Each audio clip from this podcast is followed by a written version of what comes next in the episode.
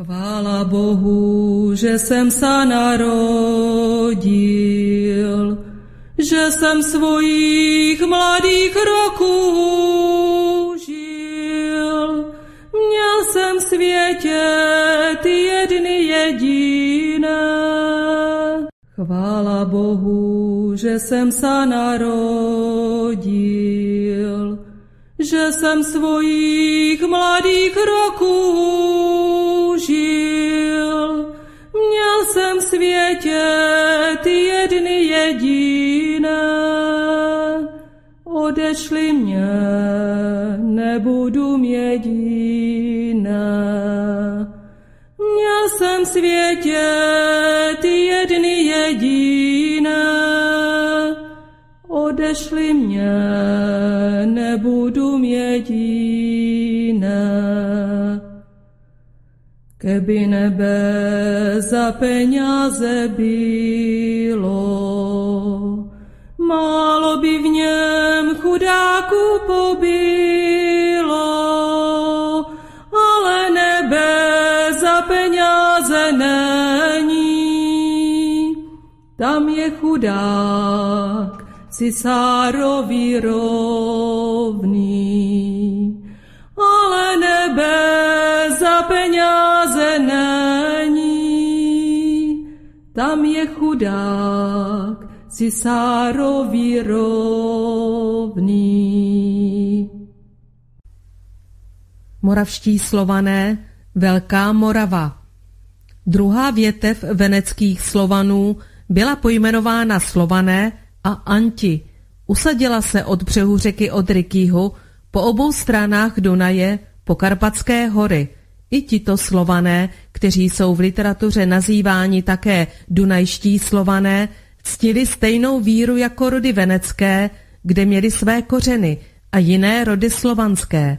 Ctili přírodní a vesmírné zákony, žili v jednotě s přírodou a bohy i vlastním svědomím, které jim nedovolovalo ponižovat a ovládat kohokoliv. To, že rody dunajských Slovanů, všechny rody Velké Moravy, jsou vrostlé mezi venecké kořeny, dotvrzují i uctívaná, stejná hlavní božstva na Moravě a ve Venedii, Prusku. A nemenší význam má i jen přes řeku Odru blízké sousedství obou držav. V pramenech najdeme zaznamenáno, že stejně jako na Moravě, tak i ve Venedii, Prusku, byl ve velké vážnosti bůh Svantovít, dárce úrody zemské, jeden z hlavních bohů země. Jako bůh slunce byl vyobrazován naprosto stejně na Moravě i v Arkoně. Dalším velmi významným bohem na Moravě, jehož socha dodnes zdobí posvátnou Moravskou horu Radhošť, je bůh Radhost a ve Venedii, Prusku, to byl Radgost. Socha moravského boha Radhosta se dodnes vypíná na posvátném Radhošti, zatímco venecká socha Radgostova, která stála ve svatyni ve staroslavné Retře, byla zbourána, jak již bylo uvedeno a jen zbytky v muzeu vypovídají o její bývalé existenci a kráse. Slovanský bůh Perun, který měl na Moravě svůj posvátný háj, jak vypovídají prameny, na Herečné hoře, Špilberku a nejen tam, byl u nás v Prusku, Slesku, tedy Slezii, i v kijevské Rusi oslavován a ctěn jako bůh právo. Lid k němu přicházel vyřešit závažné spory. Blízké sousedství državy Venecké a državy Dunajských Slovanů se severem Moravy dává tušit, proč lid severu Moravy nezapadl do tak ortodoxní závislosti na církvi. Osídlení dunajských Slovanů napovídá, že to byla především území dnešní Moravy, Slovenska, části Rakouska a Maďarska. A je také jisté, že kořeny našich prapředků sahají dále než do državy slavného knížete Sáma a jeho říše, která je u nás nesprávně prezentována jako první slovanský stát. Žádná slovanská država až do ovládnutí otrokářskými a feudálními státy nebyla státem, byla obraným stružením svobodných rodových sídel, národů. Dunajští slované byli známí v literatuře evropské, ale ne v naší. Už nejméně ve čtvrtém století před naším letopočtem se odvážně postavili proti králi Alexandru Velikému, jak je zřejmé z uvedeného rozhovoru. V pramenech je popsáno nemálo jejich bojů s neslovanskými národy v předcírkevní době. V době vlády císaře Maximiliána přebrodili řeku Dunaj a vstoupili do Ilírie, Panonie a Mizie, vystoupili odvážně proti římským plukům, odrazili a prohnali římské vojsko tak, že římské velení bylo nuceno s vojskem ustoupit, píše Mauro Orbiny a pokračuje. Slované a Anti ovládli římský stát, jehož provincie natolik znepokojovali, až nakonec si mnohé podrobili. Prokop Lezarejský, který jako první psal o těchto Slovanech i o bojích, které vedly z Římany, uvádí. Přijeli k Velisariu, generálu císaře Justiniána s 16 tisíci vojáky. Nájezdům zabránil Chaldivin, vůdce Trákie, který chránil Dunaj. Po třech letech se ale sám přepravil přes Dunaj a spojil se se Slovany. Velké boje podstoupili naši předkové v pátém století našeho letopočtu z Huny. Hunové založili okolo dnešního Balatonského jezera velkou, rozsáhlou říši a vedli kruté boje se slovanskými kmeny. Moc této říše za vlády tři hunských chánů Riguly, Manzuka a Oktara sahala i přes slovanská území od severního Kavkazu až po Baltické moře. Hunský chán Attila učinil i ze Slovanů své spojence proti odvěkým společným nepřátelům Germáncům a římsko-byzantské říši. V roce 443 se přes údolí řeky Moravy vydali na Cařihrad, vyhnali Góty z Karpat, vyhnali Vizigóty, vtrhli do Itálie a dobili Milán – za doby Atilovy vlády a vlády knížete Kyje se zrodilo obrovské společenství slovanských národů 430 až 460. Po smrti chána Atily stál v čele državy kijevské Rusy kníže Kyj a po jeho smrti byl zvolen na knížecí stolec Lebeďan Slaver. V té době zřejmě država kijevská byla v úzkém spojenectví s državou dunajských Slovanů – protože po smrti knížete Lebeďana Slavera byl vyslán požadavek do hlavního města Moravy, Velehradu, aby na knížecí stolec v Kijevě vystoupil velehradský kníže Veren.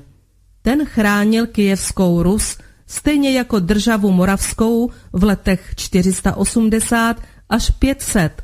O tom se můžeme dočíst ve Velesově knize, kde se také uvádí, že posledním knížetem z rodu Kijevičů byl Svatojar, zvolený zástupci Borusie a Roxolaně.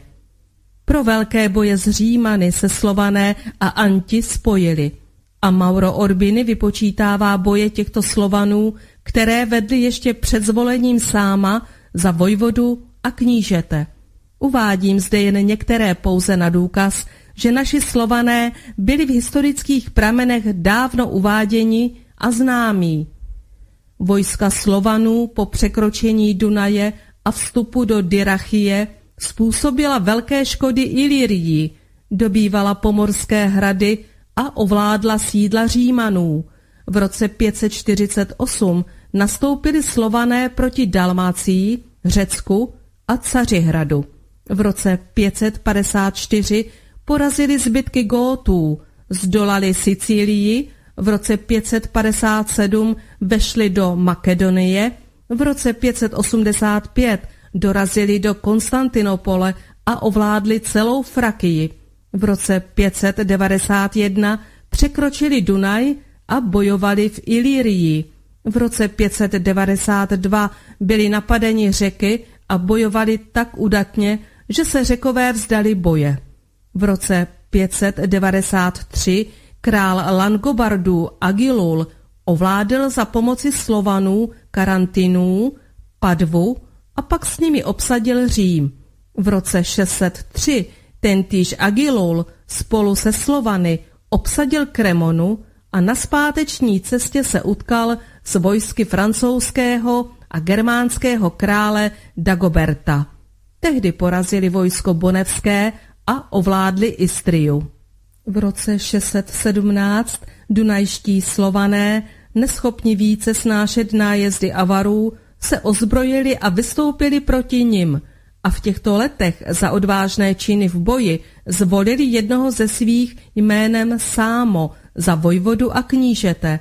Ten pak chránil državu do roku 662 dle Palackého jsou popsány jeho slavné bitvy s Avary a zejména s franským králem Dagobertem, ve kterých nebyli sámovi slované nikdy poraženi.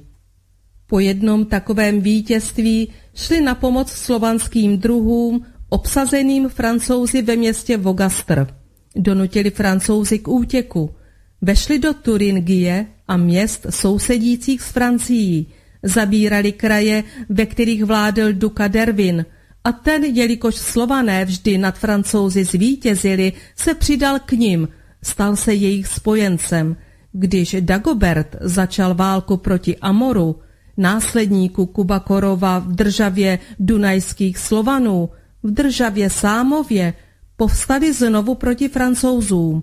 V druhém roce jedenáctileté vlády krále Dagoberta vstoupili Slované do Turingie a ovládli celou zemi.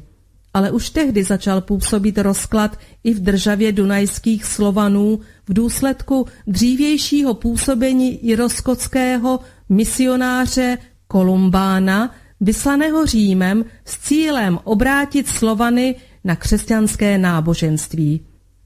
Na víru nepřijatelnou pro sáma, ale přijatelnou pro následníka Boruta nebo Boruska, který byl knížetem Korintianů, píše Mauro Orbiny. Boruska přijal křest od svatého Dominga a jako záruku dal králi Dagobertovi svého jediného syna jménem Karast a jediného synovce jménem Chytomír. Korintiané se však vzbouřili proti Chytomíru a po jeho smrti zanechali uctívání křesťanství. Kazatele vyhnali do Bojemie. Tehdy Tesalon vstoupil s těžkým vojskem do země Slovanů, ustanovil jim kněze a kazatele, od kterých se Slované odvraceli. Když se píše o državě dunajských Slovanů, píše se zejména o Slovanech, kteří žili na území dnešní Moravy a Slovenska, tehdy Malé Rusy. V těchto místech se také vyskytovalo sídlo državy knížat dunajských Slovanů i pozdější državy velkomoravské.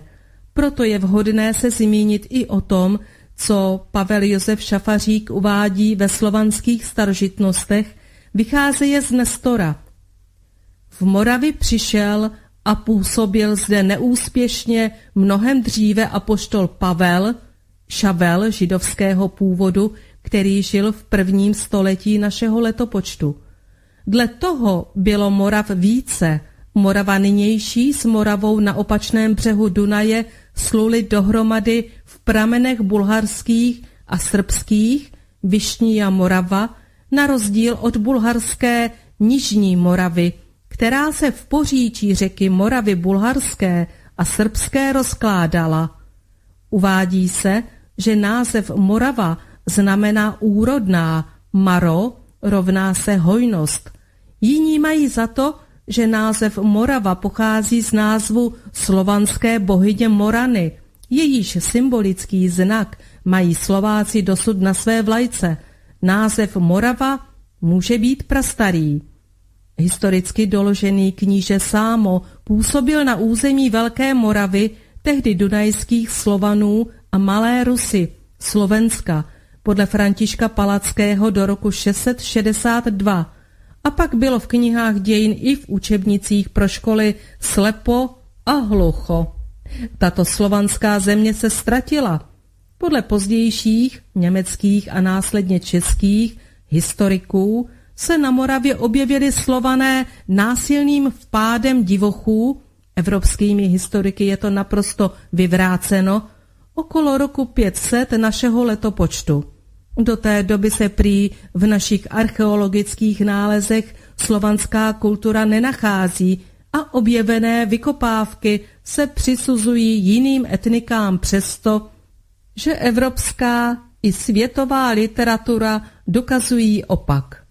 Dostatečně to dokazují už z dávného starověku popsaná četná vojenská tažení řeků, římanů, chazarů, franků a dalších neslovanských národů proti slovanským sídlům a državám.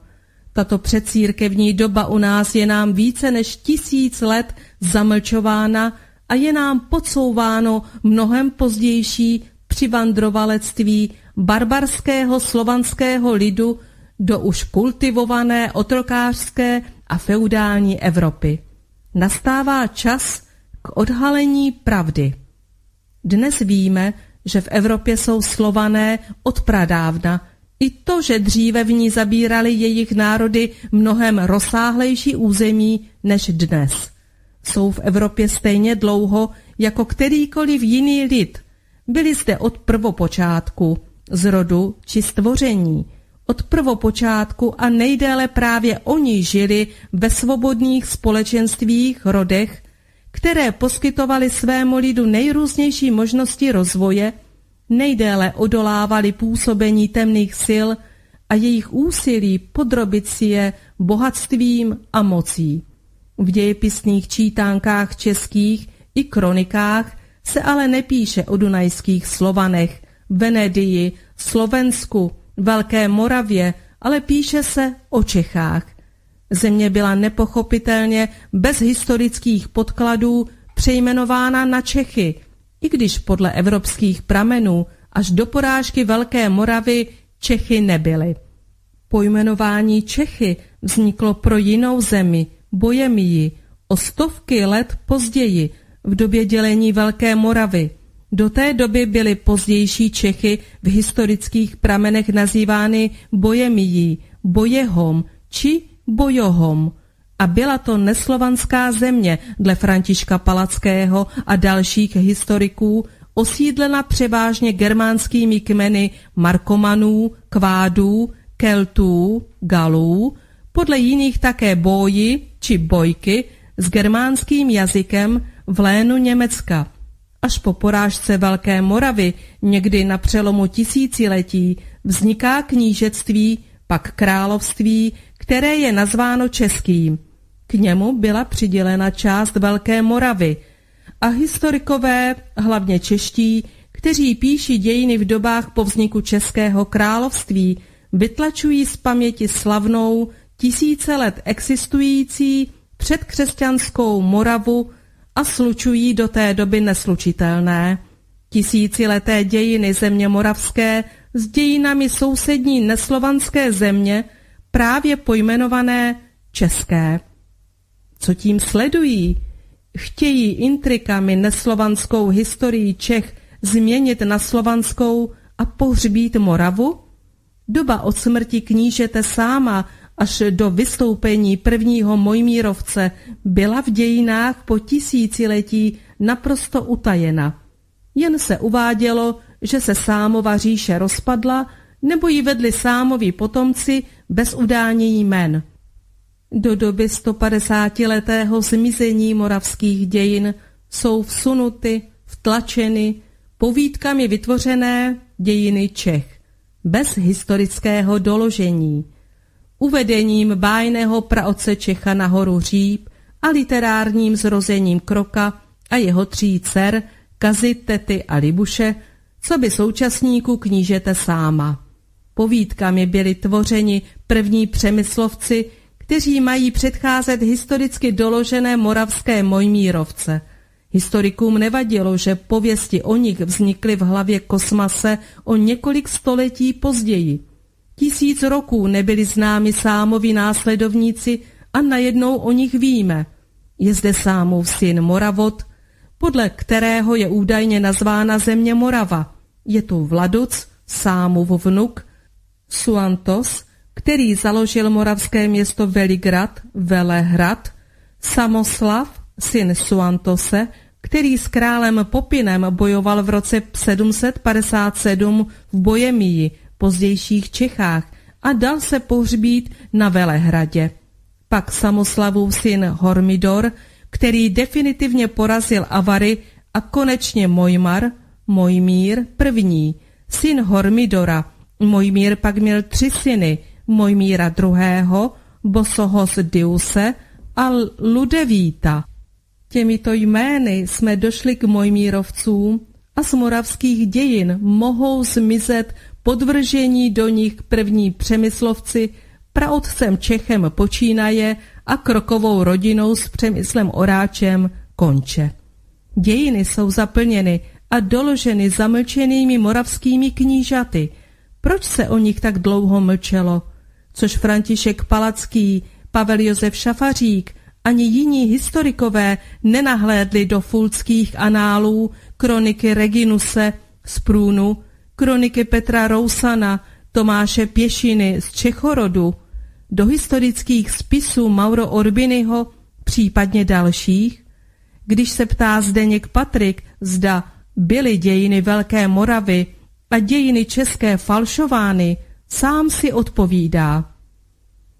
Jinou kapitolou podvodů páchaných militantní příhraniční markou a kněžími latinského ritu německého jazyka byly zejména manipulace s datumy narození a úmrtí českých knížat a likvidace všech slovansky psaných záznamů, překrucováním významu jmen i názvů. Jedinečným cílem těchto aktivit byla destrukce všeho slovanského, případně keltského a starověreckého. Ten, jenž neví, odkud a kam kráčí, se pak stává snadnou kořistí.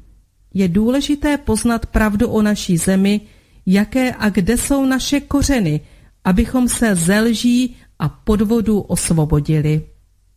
Sámovi moravští následovníci V dnešní literatuře se konečně objevují následovníci Sámovi, nad nimi je však nadepsáno panovníci Čech a k tomu ještě legendární.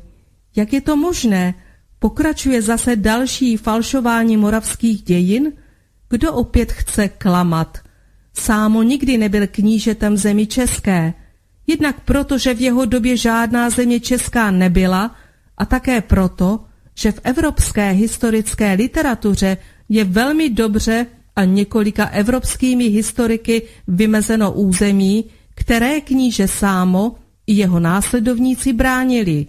Bylo to nejméně celé území dnes moravské země a Slovenska – to čeští autoři, stále opravující historii, dobře vědí.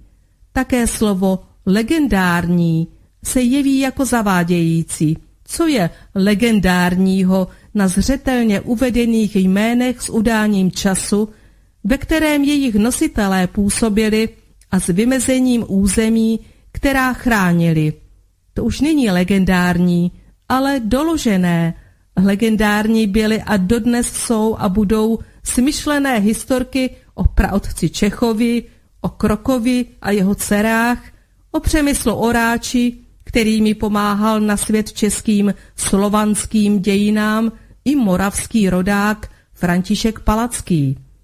Napomohl utajením sámových následovníků vytvořit prázdnou mezeru v historii moravské, aby pomocí smyšlených a skutečně legendárních, jako smyšlených i historicky potvrzených pověstí dal prostor Čechům ji zaplnit a umožnil tím jejich násilnému vniknutí do předcírkevních dějin moravského národa. Čechové se mu za to odměňují dodnes. Nazvali moravského rodáka otcem národa, kterého a historici titulním označením panovníci Čech pokračují dále falší v likvidaci Moravy.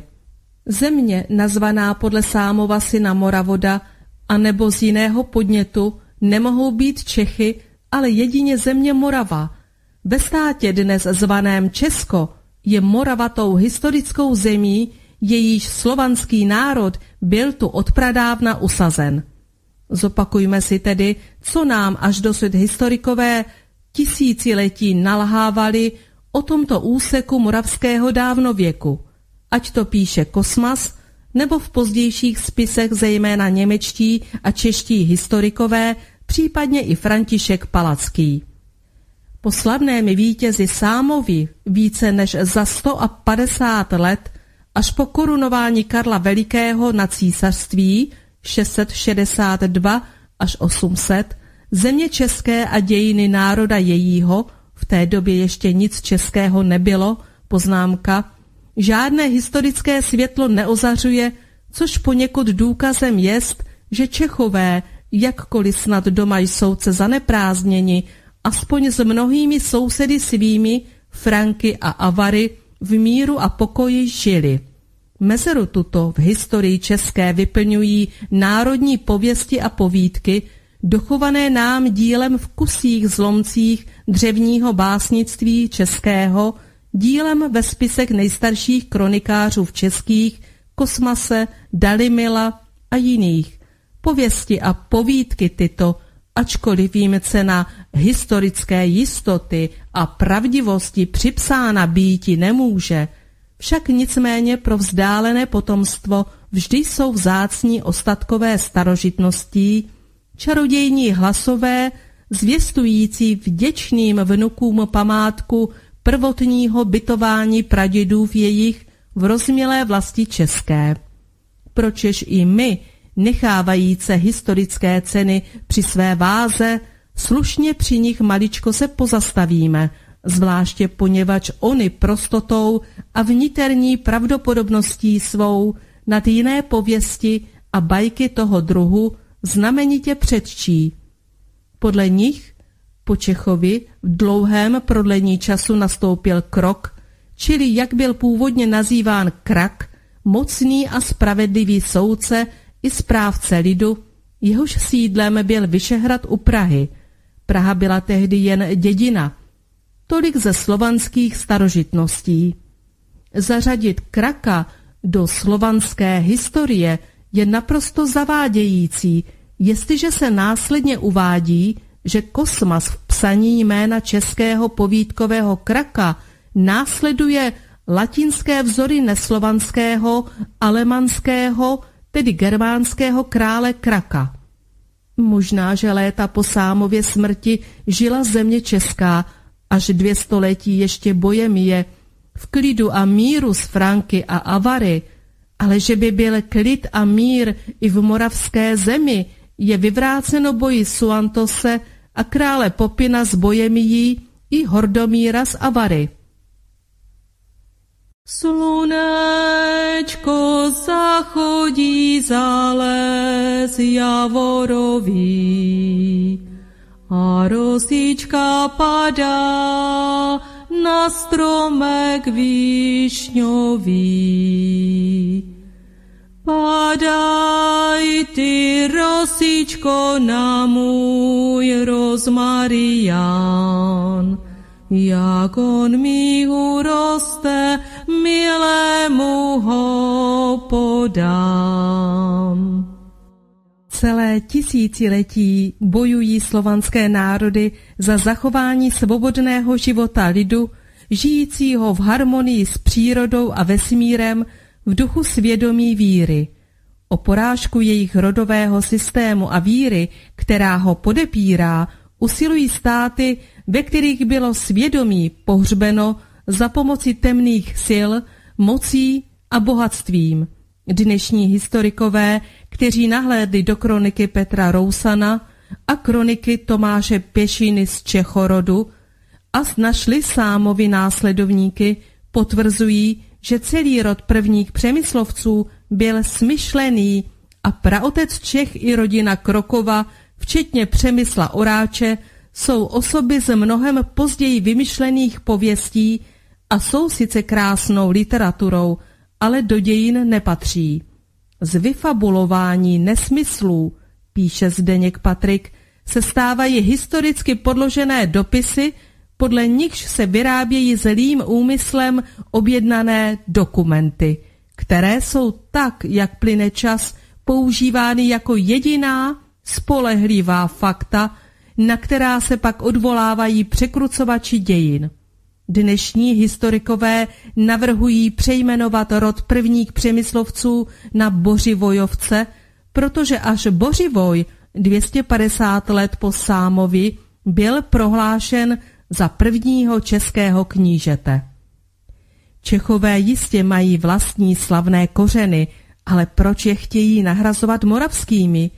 Země česká od matky přírody patrně ohraničena v historicky dávné době od celtických bojů a německých markomanů zaujata byla, čteme ve slovanských staržitnostech a nejen v nich.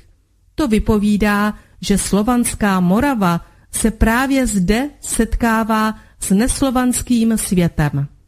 Je dobře, že už můžeme z moravských dějin naprosto vymazat vzácné české povídkové ostatky starožitností i jejich čarodějné hlasy, protože byly doloženy pravdivou posloupností moravských sámových následovníků.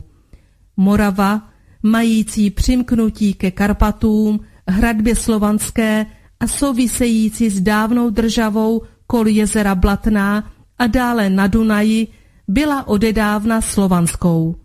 Zvláštní v celém útvaru je postavení Čech, píše Josef Růžička. To, že v nynější české zemi, tehdy zvané Bojemie nebo Bojehom, sídlili už pět století před naším letopočtem Keltové, že v zemi okolo narození Krista vládl mocný a silný germánský král Marobut a později tuto zemi osídlili germánské kmeny Markomanů, Kvádů, Bojů a Bojků, bylo dostatečně publikováno. Kosmasem sepsanou a později zřejmě převzatou povídku o příchodu praotce Čecha a jeho bratra Lecha se svými rody, přáteli a otroky nechám nyní vyprávět vysokého církevního hodnostáře Mauro Orbinyho. Tolik toho bylo v moravských dějinách sfalšováno a zamlčeno a zda to, co píše Mauro Orbiny, je věrohodné, si musí Čechové zhodnotit sami při vytváření vlastních dějin bez dalšího falšování a bez Moravy. Jak se český národ dostal k názvu Čechy, píše Mauro Orbiny následovně.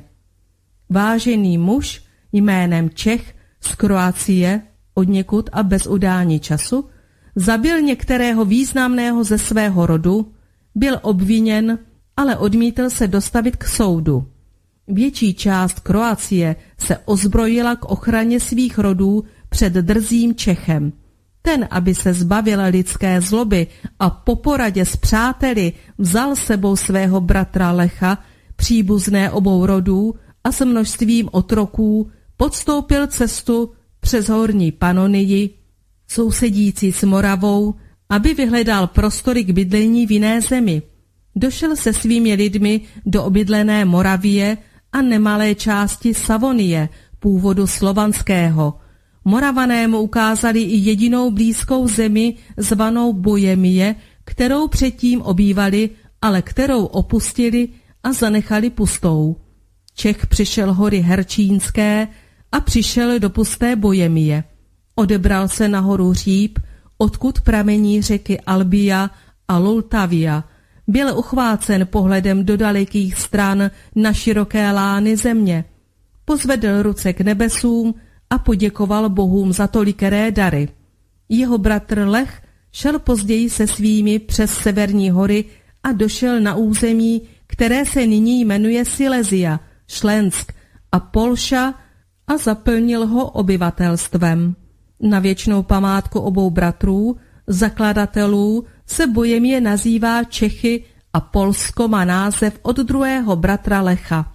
Tak Bojemie i Polsko bylo osídleno těmito Slovany, kteří od přírody byli náchylní a měli zálibu ve zbraních. Přivedli sebou velké množství lidu a otroků, kteří byli velmi udatní a schopni jakéhokoliv vojenského zločinu. Takto je stručně Mauro Orbinem upravena verze Kosmasovy pověsti, která měla sloužit k vytvoření české slovanské historie. Neuvádí se, odkud a kdy přišli. Slované nemohli být, protože Slované nikdy mezi sebou neměli otroky. Tolik o smyšleném legendárním praotci Čechovi. Na Moravě se zatím vedly tvrdé boje proti zániku staroslovanské víry světla, jejímu vymazání z vědomí a srdcí lidu a přinucení lidu přestoupit na víru křesťanskou, tehdy kult boha Dionýza, která napomáhala snahám otrokářských a feudálních států porazit svobodné rodové systémy života slovanských národů. Proto byli vysláni na Velkou Moravu z Byzance takzvaní slovanští věrozvěstové. Přišli do slovanské Velké Moravy državy knížat Mojmírovců, pozváni tehdejším knížetem Rastislavem. Velká Morava a Mojmírovci Smutná je naše minulost za posledních tisíc roků, píší staroslovanské védy. Před očima se nám tmí, když si začneme uvědomovat, čím vším museli projít naši předkové. Za knížete Rastislava, dosazeného Moravě východofranským králem, byli v zemi už před povoláním věrozvěstů Cyrila a Metoděje němečtí kněží. Zdeněk Patrik uvádí. Kremsmunsterský mnich Berchtold vypráví pasovskému biskupu, že v roce 831 pokřtil všechny Moravany a jako další falsifikaci uvádí zprávu, že Glauberbringeři z militantní příhraniční marky tvrdí, že už v roce 813 pokřtili 14 českých knížat. Jsou to zřejmé falzifikace. V roce 813 mohli pokřtít jen bojemská zemská knížata. Tehdejší země Bojemie byla až za více než 100 let přejmenována na Čechy. Církev prohlašovala, že podle práva prvního pokřtění nepatří od tohoto okamžiku duchovní zpráva Moravy Moravanům, nýbrž už od samého prvopočátku jedině pod pravomoc pasovských biskupů. Úsilí se vedlo nejen o to převést Moravany na jiné náboženství, ale získat také moravskou zemi. Když alespoň zběžně nahlédneme do cyrilometodějského zákoníku, zjistíme, že za sebe menší návrat ke staroslovanským zvykům byli naši předkové krutě trestáni, nejen fyzickými tresty, ale jejich půda i celé, celá hospodářství propadaly ve prospěch církve. Stačilo, když šli třeba na koledu. Z moravského osídlení v době předcírkevní se neuchovaly žádné záznamy o životě lidu přesto, že moravané uměli psát a psali. Všechny písemnosti byly zničeny a spáleny. Moravské kroniky pak psali latinsky fary pod dohledem církve. Cizí církev zemi ovládla. Vrátíme se k Rostislavovi. Rostislav opustil víru svých otců a nutil k tomu také lid. Odtrhl se od slovanské větve svých dědů, stejně jako jeho syn Bořivoj i druhý syn Gorac. Syn Gorac se zcela oddal službě církvi. Stává se pomocníkem Rostislavem pozvaných věrozvěstů Cyrila a Metoděje. Rostislavovi vnuci, už česká knížata, Spitihněv a Vratislav, následují svého otce Bořivoje a vytvářejí větev následovníků českých knížat, dosud nazývaných přemyslovci. Rostislavova větev vybraných následovníků. Bořivoj první je uváděný jako první doložený přemyslovec a první český kníže. Spitihněv první a Vratislav první Bořivojovi synové. Vratislavova manželka Drahomíra nechává zavraždit Bořivojovou manželku Ludmilu. Vratislavova dcera Střezimíra se stala manželkou slavníka, matkou sedmi dětí, včetně svatého Vojtěcha. Svatý Václav a Boleslav I. ukrutný. Synové Vratislavovi Boleslav nechává zavraždit bratra Václava, někde se uvádí bratrance. Boleslav II. Syn Boleslava I. nechává vyvraždit příbuzný rod slavníkovců. Boleslav III., syn Boleslava II., nechává vykleštit bratra Jaromíra a jeho matka s dalšími dvěma syny hledá útočiště pod ochranou německého krále. Z této větve se pak dostávají na český trůn další potomkové Rostislavova rodu. Břetislavové, Spitihněvové, Bořivojové až po Václava III. Rod Přemyslovců vládne na českém trůně až do roku 1306, kdy je poslední z nich, Václav III., zavražděn v Olomouci a pak už na český trůn usedají cizáci. Tak skončila svými kořeny odrodilá slovanská větev moravských mojmírovců, která zavedla moravský národ do nejhlubší bídy středověkého feudalismu, následného třídního rozdělení lidu, jeho jezuitského pronásledování a útlaku. Zde vyústilo odrození se Rostislavobořivojské větve od slovanských kořenů, což opět potvrzuje slova historika a církevního hodnostáře Mauro Orbinyho. Slovanské národy by nebylo možno porazit, kdyby nezradili vlastní slovanští bratři. V každé z poražených zemí se našli takoví, kterým učarovalo bohatství, peníze a moc. A v jejich zajetí zabředli do světa temnoty a zla. A dále k historii Moravy. Boje pokračovaly i v dalších letech. V roce 872 se vypravilo mohutné franské vojsko proti Velké Moravě. Bylo v Bojemii, Čechách, poraženo pěti moravskými knížaty – Boje se vedly nejen o porážku svobodného rodového společenského systému života Moravy, ale i proti jeho zavlečení do feudálního bojemského společenského systému. Jak uvádějí odkrývané a ještě málo publikované písemnosti, knížectví Velké Moravy se udrželo za překonávání nepřestávajících vojenských napadání nepředstavitelného násilného nucení lidu zradit víru svých předků až do léta roku 991, kdy došlo ke genocidě a vraždění v zemi. Tehdy zemřel poslední slovanský kníže Sveulado, dočteme se ve slovansko-árijských védách. Co se stalo okolo roku 991 až 1000, uvedu dále. Nakonec se Velké Moravy zmocnili Maďaři, zejména Slovenska, Poláci, Pruska a Bojemové, Čechové, respektive České knížectví, které okupovalo Moravu. Do čela Českého knížectví byl na knížecí stolec usazen Rostislavův syn Bořivoj, původem Mojmírovec, Moravan, ten ale zemřel dříve, než byla Morava k České říši připojena. Slovanští věrozvěstové a křesťanství. Na Velkou Moravu přicházejí takzvaní slovanští věrozvěstové. Jsou to řekové a matoucí přívlastek slovanští jim měl získat přízeň lidu. Podle nám všem známé literatury přišli do Velké Moravy v roce 863 na pozvání knížete Rostislava dva bratři, Cyril a Metoděj, aby ve slovanské zemi šířili cizí řecké náboženství, kult boha Dionýza, jak je to doloženo i množstvím archeologických vykopávek.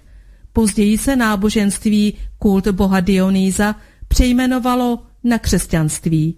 Už v šestém století přišel k dunajským Slovanům na Moravu irský misionář Kolumbán, který se snažil mezi slovanskými národy rozšířit křesťanství, ale neuspěl – také za knížete sáma vyhledávají byzančtí mniči jeho državu a snaží se vnutit jemu i jeho lidu toto náboženství.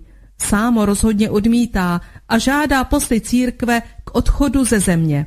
Nucení k přijetí křesťanství se táhne mnoha staletími, doprovázené vojenskými výpady neslovanských zemí proti Slovanům.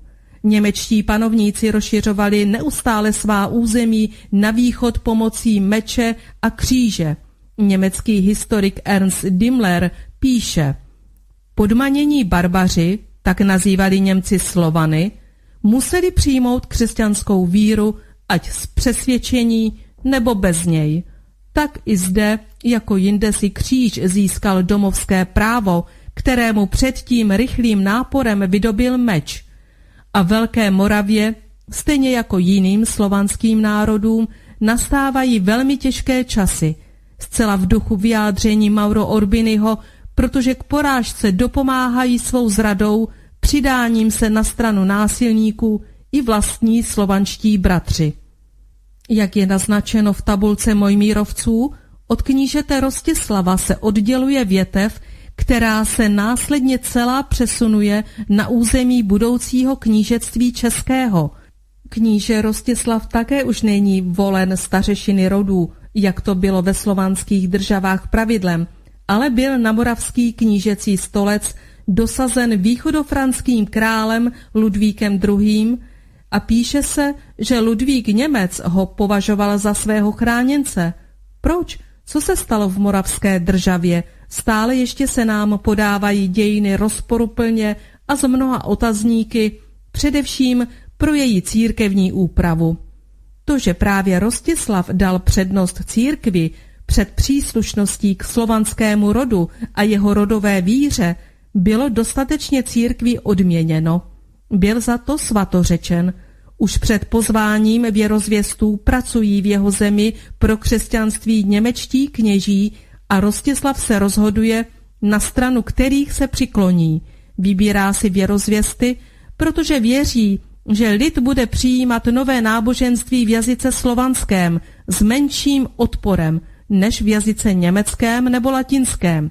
A s přijetím tohoto nového náboženství pak bude povolnější i pro zavlečení do vykořišťovatelského feudálního společenského systému.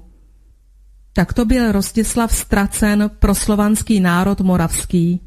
Na to upozorňuje celá následná větev jeho rodu, která přestává sloužit Moravě a jejímu lidu.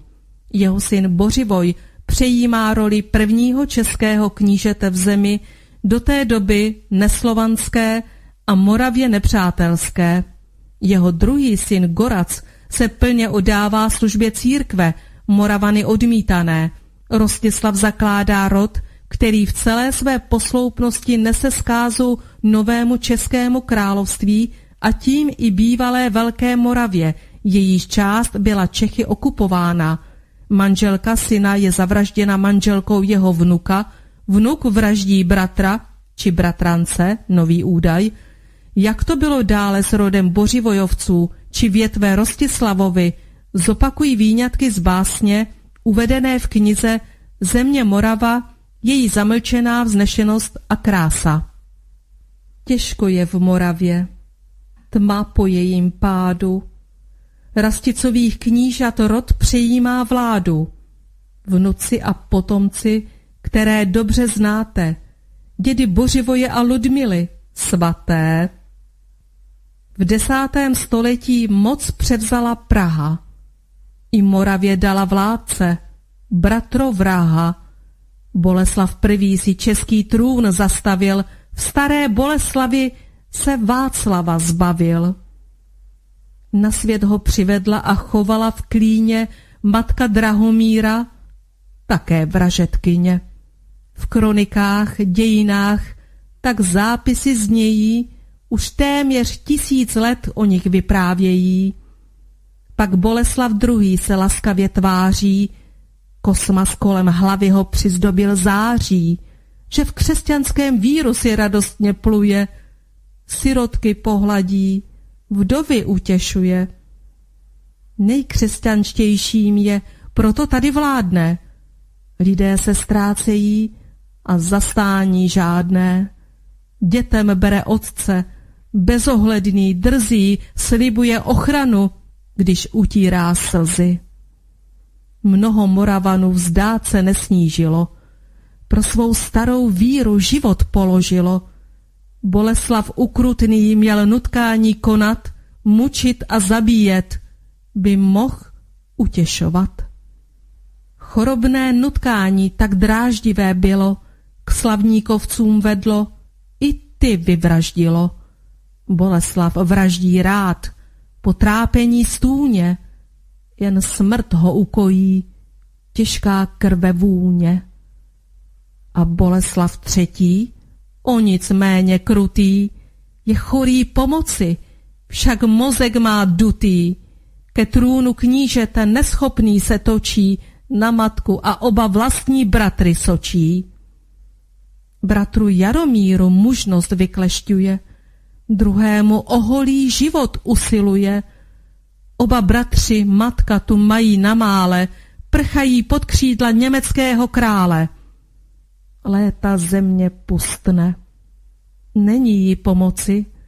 Rasticův rod trpí ošklivou nemocí. Úklady o život a nadvládu kují, rozsévají bolest a bol oslavují. Nakonec, jak víme z historie, se celý tento rod, který se má nyní podle některých historiků přejmenovat z Přemyslovského na Bořivojovský, vyvraždil. Poslední Václav III. byl zavražděn v Olomouci. Jaké prokletí, karmu a za co vnesl kníže Rostislav do rodu svých potomků? Mauro Orbiny popisuje přijetí křesťanství na Moravě takto. Moravia přijala křesťanství v době Sviatopluga, knížete moravského, který sídlil ve Velehradě a byl pokřtěn se svými národy, Rusy a jinými Slovany dalmackými a moravskými, Cyrilem filozofem a poštolem bulharským.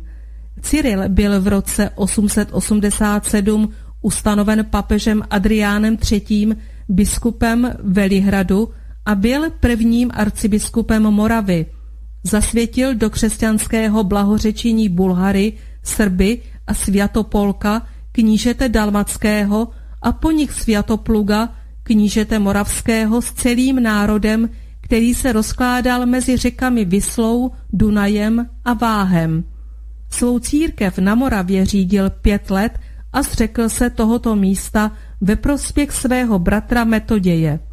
Ten ale nebyl dobře přivítán světoplugem mladším. Když Metoděj jednou neuposlechl světoplugova příkazu, ozbrojený kníže ve zlosti chtěl na něho vystřelit. Metoděj se urazil, knížete proklel, uvalil kledbu nejen na knížete, ale na celé knížectví a odešel z knížectví do Bojemie. Pak krátce na to odešel za bratrem Cyrilem do Říma. Byl ale znovu povolán na Moravu. Na Moravě zjistil, že kníže velmi zlořečí a krutě vystupuje proti svatému písmu. A tehdy nemohla zabránit rozpadu církve, vrací se do Říma a tam v roce 907 umírá. Je pohřben v chrámu svatého Klimenta. To je stručně z toho, co píše Mauro Orbiny o cyrilometodějské misii na Moravě. Smrtí svatopluka Velikého však utrpení a napadání Moravy i její víry nekončí. Mauro Orbiny uvádí, jak udatně se brání svatopluk mladší a po něm další. Důkaz podávají i vykopávky z hrobů, kde se nacházejí nad křesťansky pochovanými další, později pohřbeni po starém slovanském způsobu. Také metoděj, který je otřesen tím, že nemohl zabránit rozpadu církve. Staroslovanské védy i Mauro Orbiny uvádí, že knížectví existovalo do roku 991, to je ještě téměř 100 let od smrti knížete Svatopluka Velikého i od smrti Metodějovi. Existovalo do doby, než zemřel Sveulado, poslední slovanský kníže na našem území a to byla Morava ještě rozsáhlou državou. Ovládly Vengry, Poláky a velkou část Bojemianů, píše Mauro Orbiny.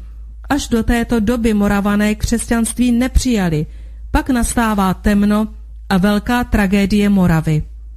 Na předcházející stránce uvádím Mauro Orbinem udanou rozlohu Velké Moravy za knížete Svatopluka Velikého v době působení věrozvěstů Cyrila a Metoděje – Svatopluk, když převzal državu z rukou knížete Rostislava, připojil k ní pravděpodobně v zájmu obrany i državu veneckou, pruskou a sleskou, takže Velká Morava sahala nejen k řece Odře, ale národ knížete moravského se rozkládal mezi řekami Vyslou, Dunajem a Váhem. Zabírala území sahající od Karpat až k Baltickému moři. A dále znovu ještě Mauro Orbiny. Velká Morava zahrnovala i Vengry, Poláky a velkou část Bojemianů. Z toho lze odvodit, že Velká Morava od dob knížete Svatopluka do její porážky sahala od Slovenska k Baltu. Slovanské državy se spojily, aby společně čelili jak vnějšímu nepříteli, napadání Dánů, Franků, Germánů, Řeků, Římanů, Uhrů, napadání otrokářských a feudálních států ze západu i z jihu, tak i vnitřnímu rozkladu, kdy museli bránit násilné christianizaci církve, která probíhala ve všech slovanských zemích. Nepřátelský nápor byl tak silný a zrada uvnitř zemí tak velká, že se jí žádná ze slovanských držav, byť spojených, neubránila i pro zradu vlastních na stranu nepřátel se přiklonivších Slovanů. Za času masového křtění v državě Kijevská Rus v letech 988 až 1000 a v državě Velká Morava v letech 991 až 1000 bylo fyzicky zničeno až 70% obyvatelstva. Mnoho vysídleno a nasídlení cizáci, zejména Němci, staroslovanské védy – Až pak po porážce Velké Moravy se setkáváme s novými názvy vítězů, českým a polským knížectvím a maďarskem. U málo kterého národa byly náboženské převraty provázeny takovými bouřemi a tak silnými otřesy jako u Slovanů. Dočteme se v rukopise Královedvorském. Jiné, na Moravě se šířící informace poskytuje církev, která úmrtí metoděje umistuje na Moravu do sídla moravských knížat Velehradu. Proto se usilovně hledá jak starobylý Velehrad, tak i místo, kde by měl být metoděj pochován. Jsou vytipovány oblasti, ve kterých se dlouho a intenzivně zkoumá. Do úvahy pro Velehrad přichází staré město u Uherského hradiště, Znojmo, Veselí nad Moravou, Přerov, Olomouc, Náklo, Brno, Bratislava, Korutany, Nitra i Vídeň. Podivné na tom hledání je to, že v Kosmasově kronice, která byla sepisována v 11. a 12. století, Kosmas velehradské sídlo neuvedl přesto, že musel o něm vědět a s největší pravděpodobností ho i znát, protože za jeho života podle významných evropských historiků Velehrad ještě existoval a kosmas v něm mohl i sídlit. Jestliže byl už zničen, tak doba od jeho zničení byla tak krátká, že místo jeho existence bylo v živé pamětní současníků, tedy i kosmase. Z pramenů lze soudit, že zemská knížata nemusela sídlit ve stejném místě. Velehradů mohlo být více, podle sídla toho kterého knížete. Z počtu různých hypotéz je zřejmé, že by každá moravská oblast chtěla, aby sídlo knížat bylo nalezeno v jejím středu. Možná v budoucnu se o něm ze starých textů dočtou potomci, bude-li otevřena vatikánská knihovna. Velehrad na Moravě zcela jistě byl, ale najít zde hrob metoděje nebude zřejmě možné, jestliže vysoký církevní hodnostář uvádí, že metoděj zemřel v Římě – a byl tam také pochován v chrámu svatého Klimenta. Dodnes se také falešně tvrdí, že Cyril filozof přispěl do té doby negramotné Moravě tím, že vytvořil pro ní písmo Cyrilici a zavedl zde řecko-židovskou morálku a římské právo. U brněnské boží moké, klečí tam šohaj se pňároké, Přišla k němu jeho milá a ptala se ho, co tam dělá. Nedělám tu míla mnoho, enem se modlím k Pánu Bohu, aby mě dal Pán Boh štěstí, abych já dostal děvče hezký.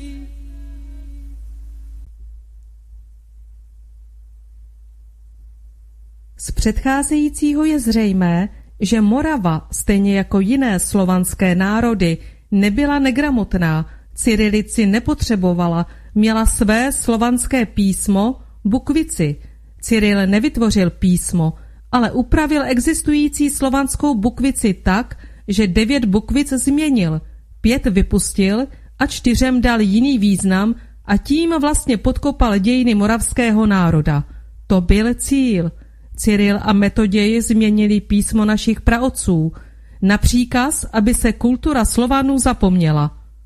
Lze spolehlivě říci, že teorii o primitivním způsobu života našich předků hlásala je historiografie německá a přizvukovalo dějepisectví české, nutno odkázat do říše bajek. Naši předkové, žijící v harmonii s přírodou, byli na mnohem vyšší úrovni, jak duchovní, tak i rozumové. Valerij Sinelnikov Křesťanství směru západnického obrátilo Slovany západní na víru křesťanskou, ale hlahol slovanský bohoslužbě odejmulo, majíc latinu za základ své vzdělanosti. Zavedením latinských modloslužeb utrpěl jazyk moravský újmu, sa v rozkvětu svém, nehledě k tomu, že to lid musel považovati za ponižování jazyka svého. Rukopis Králové dvorský. Co se nepodařilo vymítit u obyvatelstva, to byl slovanský jazyk. Vědělo se v germánských kruzích, že má hluboké kořeny, proto museli být po zemi sebrány veškeré písemnosti. Nezůstalo ani písmeno, píše Antonín Horák. A teprve pak, když byl lid moravského svobodného národa zavlečený do nesmírné bídy středověkého feudalismu, robotování na panském, živoření v pazernách, nemožnosti se vzdělávat, stává se zákonitě negramotným. Pro deformaci bukvice ztrácí kontakt s minulostí a zavedením latiny a němčiny švabachu je násilně germanizován. Rostislav a Svatopluk, dvě významné postavy moravských dějin spojené stejnými kořeny, které ale rozdílnými cestami dotvářejí tragédii moravského národa. Rostislav, dosazený na knížecí stolec franským králem Ludvíkem II., se odvrací od staroslovanské víry, usiluje o christianizaci země, nejdříve pomocí německých kněží, později povoláním věrozvěstů Cyrila a Metoděje. Vystupuje proti Svatoplukovi, kterého chce nechat zabít na hostině. Varovaný Svatopluk v roce 870 uvězní Rostislava a vrací ho zpět Ludvíkovi, franskému králi, který ho nechává oslepit a zemřít v žaláři. V zemi je veliký neklid, protože lid se neustále brání přijetí nového náboženství, boje neustávají. Svatopluk je chycen a uvězněn Karlomanem II. francouzským, který pověřil vládou nad moravskou državou franské markrabí Wilhelma a Engelšalka. Na Moravě vypuká povstání, které vede Slavomír. První franské vojsko je poraženo. Na druhý vpád staví Karloman do čela francouzského vojska uvězněného Svatopluka, kterého zavázal slibem, že nepřeběhne. Svatopluk však i hned opouští Franky, přidává se ke Slavomírovi a nad Franky vítězí. V roce 885 údajně na poput nitranského biskupa vyhání žáky Cyrila a Metoděje, včetně Rostislavova syna Gorazda, asi 200 kněží a přiklání se k německé misii. V roce 889 po smrti knížete Bořivoje obsadil Čechy. Král Arnulf, který potvrdil jeho nárok na český trůn, však v roce 892 Svatopluka napadl, dohodl se s Chorvaty a v červenci vtrhl na Slovensko i s jejich vojvodou Braslavem. Chorvati, tehdy už křesťané, si nevážili jiných Slovanů, zradili vlastní předky pro hmotné výhody. Byla to část Srbů, kteří po dohodě s papežem přestoupili na katolicismus. Podle svědků si na pomoc přibrali oddíl Maďarů, které, když byli obklíčeni Slovany, Arnolf zachránil. Svatopluk tento útok odrazil a na konci své vlády vyhnal i nitranského biskupa Vichtinga, nástupce Metoděje. Nebudu zmiňovat, jak se o knížeti Svatoplukovi Velikém vyjadřují kroniky nepřátelských zemí. To není důležité. Kronikář Regimus z Průmu napsal v roce 894 o Svatoplukovi Velkomoravském, synu knížete Bogislava. Zemřel Svatopluk, král moravských Slovanů, muž nejváženější. V roce 894 umírá Svatopluk a v roce 895 odtrhává přemyslovec Bořivojovec z Pitihněv, syn knížete Bořivoje a vnuk knížete Rostislava od Velké Moravy v roce 890 knížetem Svatoplukem připojenou neslovanskou bojemii, možná už pojmenovanou Čechy. Čechy se zbavili moravského protektorátu, píší dnešní historikové. Hlboko si padl rod můj, že rozkazy k mukám a k záhubě svojej sám vykonáváš, které by jiný odbrštil s nevolou svrchovanou. Podhodil si sa nohám šliapatelov svojich a oni teraz rajtujú s potupou a výskáním po tebe. Ludovít Štúr Další dvě až tři století znamenají pro slovanské země ničení všeho, co by připomínalo slovanskou víru a svobodný život lidu. V boření, pálení, vraždění se vyznamenali zejména kijevský kníže Vladimír, dánský král Valdemar, český kníže Břetislav II. a další. Museli zmizet posvátné háje a sídla bohů v Arkoně, stejně jako v Retře, v Kijevě a na Moravě. Český kníže Břetislav II. dal pokáceti a spáliti háje i stromy, které na posvátných místech prostý lid ctil. Kosmova kronika česká Velká Morava byla rozdělena mezi nově vzniklá království. Morava připadla vzniklému českému a polskému Slovensko-Uhrám. Za pomoci církve a českých panovníků byly ničeny a páleny posvátné háje a svatyně bohů na Radhošti, Hostýně, Herečné hoře, Špilberku, Petrově a dalších místech byla bořena a vypalována slavná města ve všech slovanských državách, sídla knížat, na Moravě tak důsledně, že ze slavného Velehradu, před kterým stávali byzančtí kupci v úžasu, nezbylo vůbec nic. Na Moravě a na Slovensku podle Konstantinova Cyrilova zákoníku byly za původní staroslovanské obřady v posvátných hájích stanoveny kruté tresty jako odcizení majetku celé vesnici a zaprodání občanů do otroctví. Každá dědina, ve které se konají oběti nebo přísahy pohanské, nechť je odevzdána božímu chrámu se vším majetkem, který patří hospodářům, pánům v této dědině.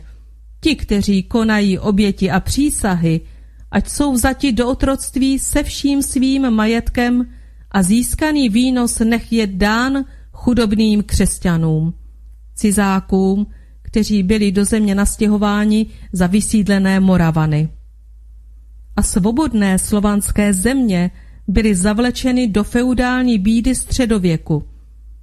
Teprve pod vedením církve se dříve vysoce vyvinuté země noří do nevědomosti a chaosu, kde číst a psát znali jen představitelé aristokracie, a to ještě zdaleka ne všichni. Igor Timošenko. Jsou rozpoutány křižácké války. Inkvizice se ujímá pro následování, mučení a upalování nejen čarodějnic a honby nejen na protestanty. V Čechách se takové hrůzy neděly, nebyly páleny posvátné háje. Dějiny moravského národa sepisují němečtí kněží v čele s kosmasem. Vytvářejí církevní dějiny Moravy, ale ne dějiny národa. Ty jsou zamlčovány a falšovány. Všechna stará pojmenování od roku 884 uvedená v listinách z Codex Diplomaticus Moravia jsou falšována, prohlašuje německý historik Bretholz. Kdyby tehdejší čeští panovníci Rostislavovův rod zůstali Slovany, nemohli by připustit takovou agresi, krutost a nepřátelství proti moravským bratřím, nemohli by se účastnit ničení symbolů moravské víry a písma. Kdyby Čechové patřili ke slovanskému etniku, nebo byli alespoň domácím Slovanům příznivě nakloněni, nemohli by je Germáni a Římané uznávat za panovníky, píše Antonín Horák. A v rozpravách z oborů věd slovanských čteme. My pak, nevděční synové, spronevěřivší se rodu svému, hledajíce původu svého, vynuli jsme se na pořád ku vrahům otců našich, hned nestoudně a mermomocí do rodiny se vtírajíce. Tisíce let státy s třídními vykořišťovatelskými systémy vyvíjely snahy všemi ničivými prostředky zničit slovanskou ideu svobody. Ale ona tu stále je a skrze ní k nám neustále proudí i staroslovanské světlo víry. Skrze ní k nám promlouvají hrdinské činy našich moravských předků, knížat Sáma, Svatopluka, Jana Amose Komenského a mnoha a mnoha dalších. Díky našim předkům se dožila světlá paměť naší víry až do naší doby. Nyní je jen na nás, jak si ji dokážeme uhájit, zda nebyla námaha a utrpení našich předků zbytečné. Napojme se na přikázání Boha Ramchy. Navraťte se ke svým kořenům a otevřete bránu do božského světa. Védy. Navraťme se ke svým kořenům nejen proto, abychom uhájili světlou paměť naší víry, ale abychom také probudili v nás, Moravanech, ideu slovanského způsobu života – rodového systému, který s vírou našich předků šel ruku v ruce. Nelze je od sebe oddělit. Jestliže se chceme navracet ke staroslovanské víře našich předků, k životu předků v jednotě s přírodou a bohy, může se to podařit jen za podmínek vybojování takového společenského řádu, který jediný tato víra podepře. Jedná se o společenský systém, který je založen na důstojném životě všeho lidu. Ten byl sice před tisícem roků poražen, dodnes je umlčován, ale až dosud nebyl překonán ani zapomenut. I když se o to více než tisíc roků snaží síly zla a temné síly světa. O slovanské ideji svobody se nikde nemluví, s ničím se nekonfrontuje, prostě není. Obrátit se a hledat naše kořeny neznamená jen se ujistit, kde jsou, ale upevnit si informace, že právě z jejich zdrojů vyrůstal společenský život našich předků, svobodný život, ve kterém mohli všichni uplatňovat svou tvůrčí energii, korigovanou jedině mravním kodexem ducha svědomí, když Bůh zamýšlel tvoření člověka, vysvětloval prvnímu ze stvořených. Můj synu, jsi nekonečný, věčný, v tobě jsou tvůrčí touhy. Tato slova platí dodnes. Tvůrčí touhy jsou uvnitř každého člověka. Otázkou je, kam směřují a jak silná je myšlenka a její energie v jeho synech a dcerách, žijících dnes na zemi. Tak umočí Vladimír Megre slova Anastázii dědečka. Idea slovanství předurčuje takový systém společenského života lidu, ve kterém nevládnou peníze a moc nad lidmi, ve kterém se nezotročuje, neponižuje, ale poskytují se možnosti všemu lidu uplatnit Bohem dané tvůrčí touhy. Slovanské země nezažily velká povstání otroků, ani selské vzpoury a vzbouření, která dobře známe až z doby feudální Moravy. Obrátit se k moravským kořenům znamená vstoupit na cestu světla a pravdy pro Moravu, na cestu k navrácení jejího slovanského charakteru a svobody. Tvořme v mysli i v srdci představy a obrazy rodových hospodářství, statků a sídel všech profesí, aby sebevědomý, tvůrčí, svobodný duch lidu se svědomím v duši, bez obav, pohlížel k věznému nebi a skláněl se bez poníženosti jen před boží moudrostí a dobrotou. V úvodu této části jsem napsala, že se vydávám hledat dějiny své země. V průběhu více než deseti let jsem se seznámila s mnoha pomíjenými a běžně nedostupnými prameny i cizojazyčnými, prochodila křížem krážem celou svou zemí, hledala v muzeích, v místech vykopávek, zajímala se o lidovou slovesnost, staré písně, písemné záznamy zemřelých, uchovávané dětmi a vnuky, vyhledávala nyní odhalované, dříve utajované výklady dějin. A potvrdila jsem si, že jsem Moravanka a po státu Česká republika nežádám uznání tohoto faktu, ale jeho respektování. Existence země Moravy není legendárně, ale fakticky doložena mnoha světovými historiky. To, že do ní patřím, není legendárně, ale fakticky doloženo mým rodným listem, vystaveným sice státem Československo, tehdy združoval pět národů, ale s jasným vyznačením místa země mého narození, Morava. Země Morava je uvedena v rodném listě mého otce, který se narodil v roce 1904, tedy před vznikem Československa, a na oddacím listě mých prarodičů z roku 1894 je vepsána dokonce země koruní, Morava. Zemi Moravu měl vepsáno na svém rodném listě Jan Amos Komenský, T.G. Masaryk, Alfons Mucha a další. Nikdy tam nemohou mít nic jiného, protože by to byla další falzifikace dějin. Žádný stát nemůže zrušit národ.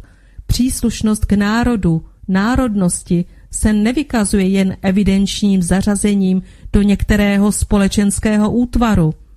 Je to především záležitost srdce, záležitost vztahů ke svým předkům, blízkým i dávným, k zemí svého zrodu a k jejím dějinám. Je to vztah usazený do nitra duše a srdce člověka a ten nelze měnit přemlouváním ani nařízeními, Správně nám to říká listina základních lidských práv a svobod. Jen my sami, naše srdce určuje, kam patříme a zase jen my sami se stáváme odpadlíky, odrodilci, jestliže zrazujeme svou národnost a svůj národ. Je až ku podivu, jak dokonale moravský rodák T.G. Masaryk, tatíček osvoboditel, první prezident Československé republiky, na základě znalostí dějin české politiky i na základě znalostí dějin moravského národa předvídal budoucí možné neharmonické soužití dvou národů v jednom státě, když píše Moravská otázka je a bude opět zkušebním kamenem české politiky. Je proto žádoucí, aby byl Moravě zachován její specifický ráz aby se jí dostalo rozsáhlé autonomie nejen politické, ale i kulturní. Stát je dohodnuté spojení národů a může se rozejít. Rozešlo se za druhé světové války i po roce 1989. Nelze ale rozhodnutím státní vlády zrušit národ. O tom může rozhodnout jen svobodná vůle jeho lidu, jeho právo na sebeurčení. A to zaručuje listina základních lidských práv a svobod. Jsme moravané. Moravo, Moravo, pro blaho národa, kouzelnou stvořila tě sama příroda. Otvírají srdce tvá hrdinství dávná, svatopluka, sáma, země dědů slavná. Svítí, hřeje nad Moravou slunce zlatá báň, hladí hrdé štíty hor a rozehřeje stráň. Když pozdraví starou lípu, tiše prosím stůj. To je moje země drahá, to je domov můj. Dále po obloze pluje kotouč zářivý, hladí zlaté žitné lány, vinice, jívy. Když staletý dub obejme tiše, prosím stůj. To je moje země drahá, to je domov můj. Nebe od červánků rudne, slunce zapadá, pozvolna se chystá k spánku celá Morava. Paprsek zabloudí ke vsi a já prosím stůj. To je moje země drahá, to je domov můj. Moravo, Moravo, pro blaho národa, kouzelnou stvořila tě sama příroda. Otvírají srdce tvá hrdinství dávná, svatopluka, sáma, země dědů slavná. Moravská slovanská mytologie Je podivné, že my, Moravané, tak bálo víme o slovanské mytologii, zatímco s řeckou a římskou se seznamujeme od malička, jak z vyprávění rodičů, tak i učitelů. Ve školách je dávána za povinnou četbu jako kulturní zdroj zidealizovaného božství a jeho projevů. Báje a pověsti starých řeků patří k pokladům evropské kultury. Bohové a hrdinové, jejichž osudy jsou v nich zachyceny, už nepatří jen do řecké mytologie, obohatili i následující kulturní vývoj, píše Eduard Petiška. Knihy s touto tématikou se tisknou ve velkých nákladech. Sochařství během tisíce let naši zem přímo zaplavilo díly, která zobrazují postavy z řecké a římské mytologie, vis třeba v moravské metropoli Brně.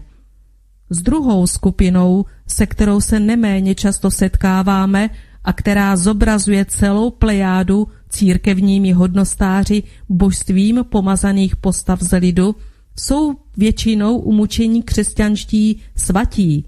Jsou po nich pojmenovány nejen církevní instituce, kostely, kaple, ale jejich sochy zaplňují náměstí měst a návsí, potkáváme se s nimi v ulicích a dokonce i na polích a na mnohých horských návrších. Výsostný křesťanský symbol, kříž, je, dá se bez nadsázky říci, všudy přítomný. Potkáváme se s ním v chrámech, i na nejrůznějších cestách a cestičkách, je vyráběn jako ozdoba, slouží k rituálním obřadům i k duchovním meditacím, kdy prostřednictvím mučednické smrti Ježíše Krista je hledáno spojení s nejvyššími nadsmyslovými energiemi.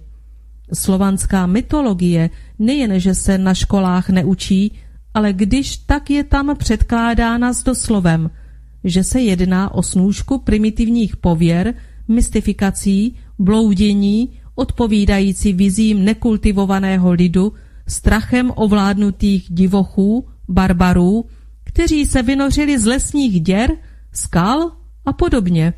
A právě proto to středověké a novověké hanobení slovanského lidu i jeho mytologie lživými a vymyšlenými zatraceními a zápověďmi je nutné zdůraznit, že to byla právě ona slovanská mytologie, která trvala už tisíce a tisíce let předtím, než vznikly tyto velmi mladé vzhledem ke slovanské, neslovanské mytologie, antická i církevní.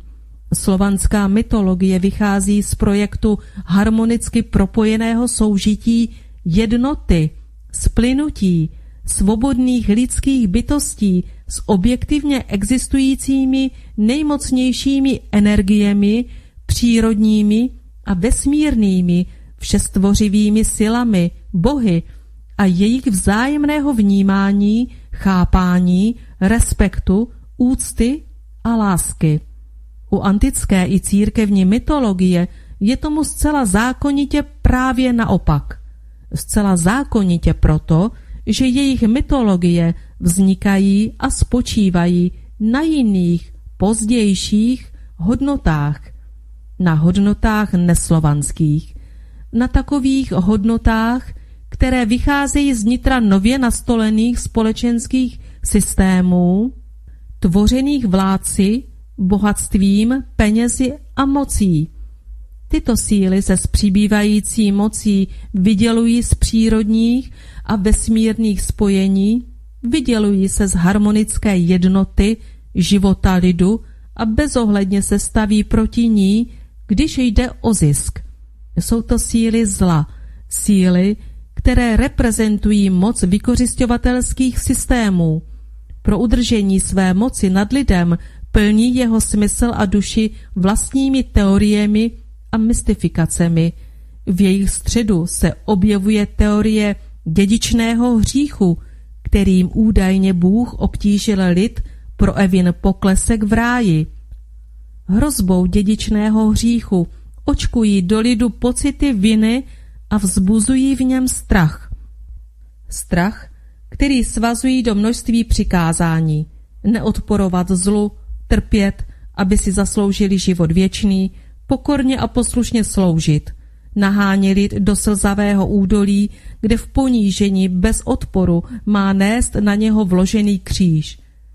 Mytologie vrostlá do tohoto podhoubí je ona mytologie, o níž píše Eduard Petiška, že má obohatit následující kulturní vývoj.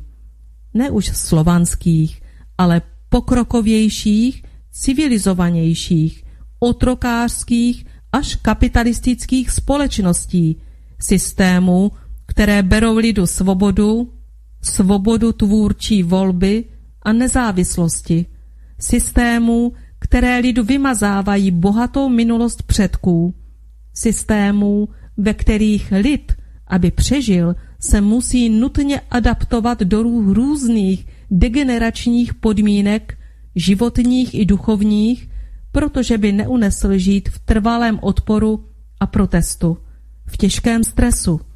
Zavlečen do primitivního života feudálního systému a vystaven krutým životním podmínkám, ztrácí postupně mnoho z intenzity původního napojení a vysoké úrovně vnímání kosmických a přírodních energií.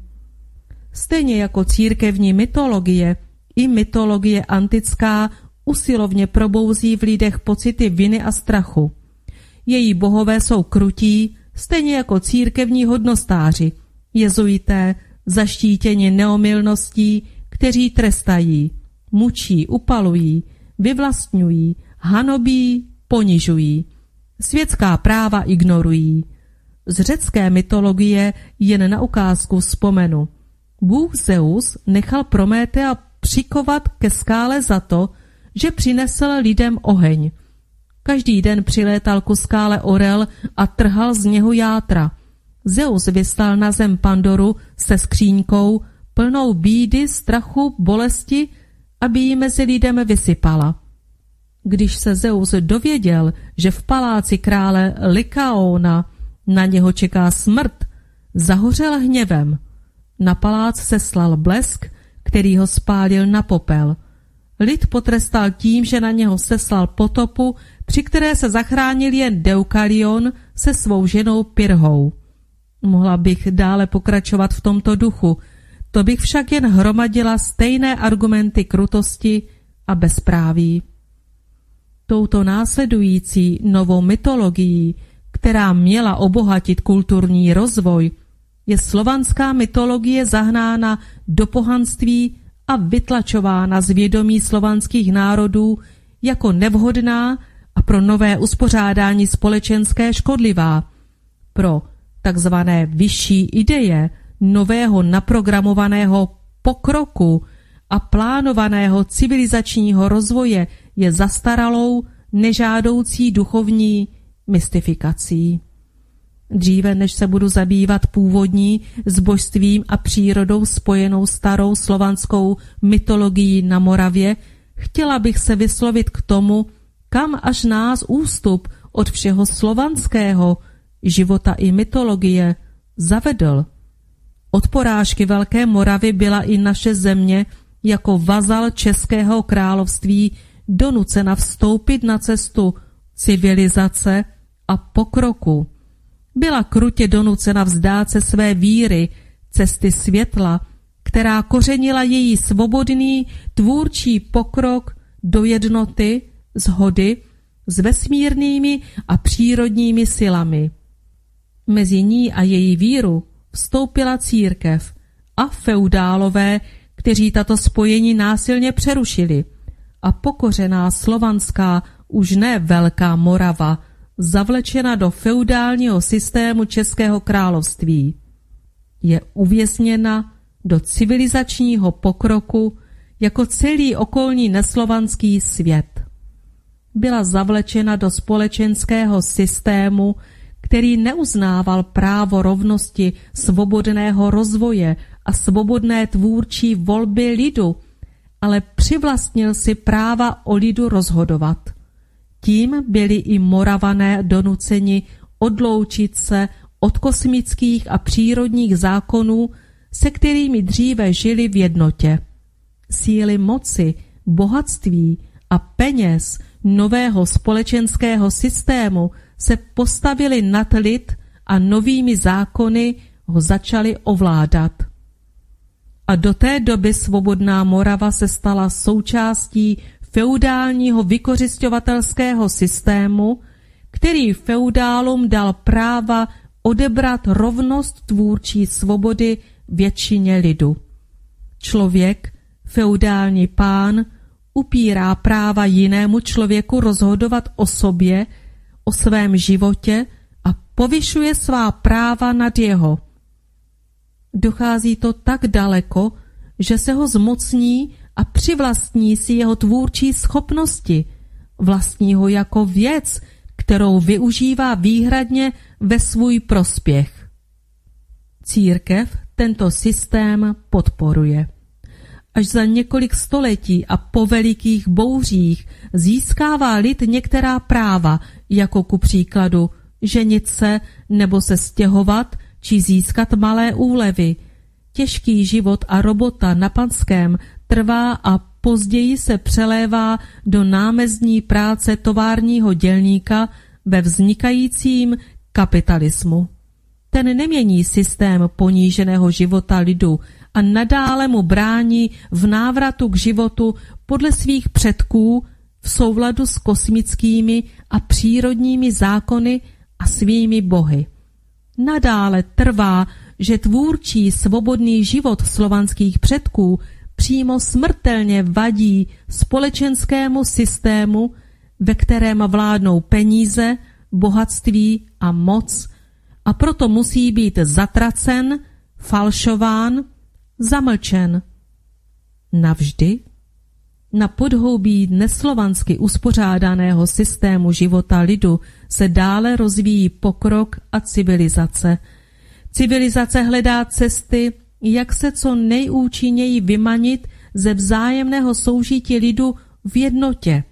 Chce se přírody i vesmíru zmocnit, ovládnout a zejména využít ve svůj prospěch. Touha je tak silná, že nevidí ani necítí absolutní ohrožení dalšího bytí či nebytí. Technický pokrok, který je puzen zvyšovat produkci čehokoliv, jak výrobků ku prospěchu lidstva a přírody, tak i pro jejich zabíjení tomu napomáhá. Pro další zisky se potlačí svědomí a pošlapou morální zásady. Kdysi dávný filozof jménem Kláges vyslovil neblahou předtuchu, že vnikem člověka do přírody byl odstartován její zánik, samozřejmě, že včetně zániku člověka. A co se dnes děje, mu bohužel dává za pravdu.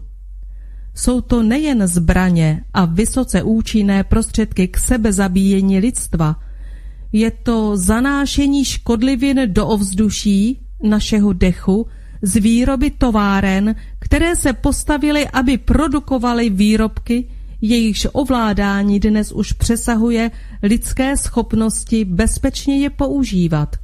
Smrt je na denním pořádku. Sami se zabíjíme vlastní tvůrčí produkcí. Ku příkladu ovládání dnes vyráběných dopravních prostředků je mnohdy nadlidské schopnosti bezpečné jízdy.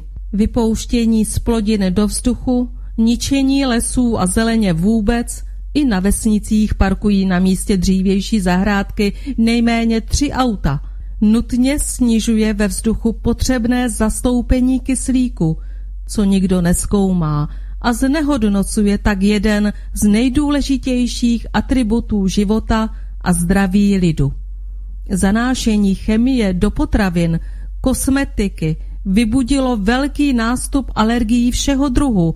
Uvádí se, že i rakoviny a má výrazný vliv na další choroby. Zabetonovávání celých měst, širokých cest zasahuje už i do hor a znemožňuje přirozenému pronikání vody do půdy a na druhé straně nečelí jejímu rychlému odvádění kanály do potoků, řek a moří, takže už dnes silně pociťujeme nedostatek vody. Půda pod betonem bez dostatku vláhy koroduje a hrozí se suvy zeminy i skal.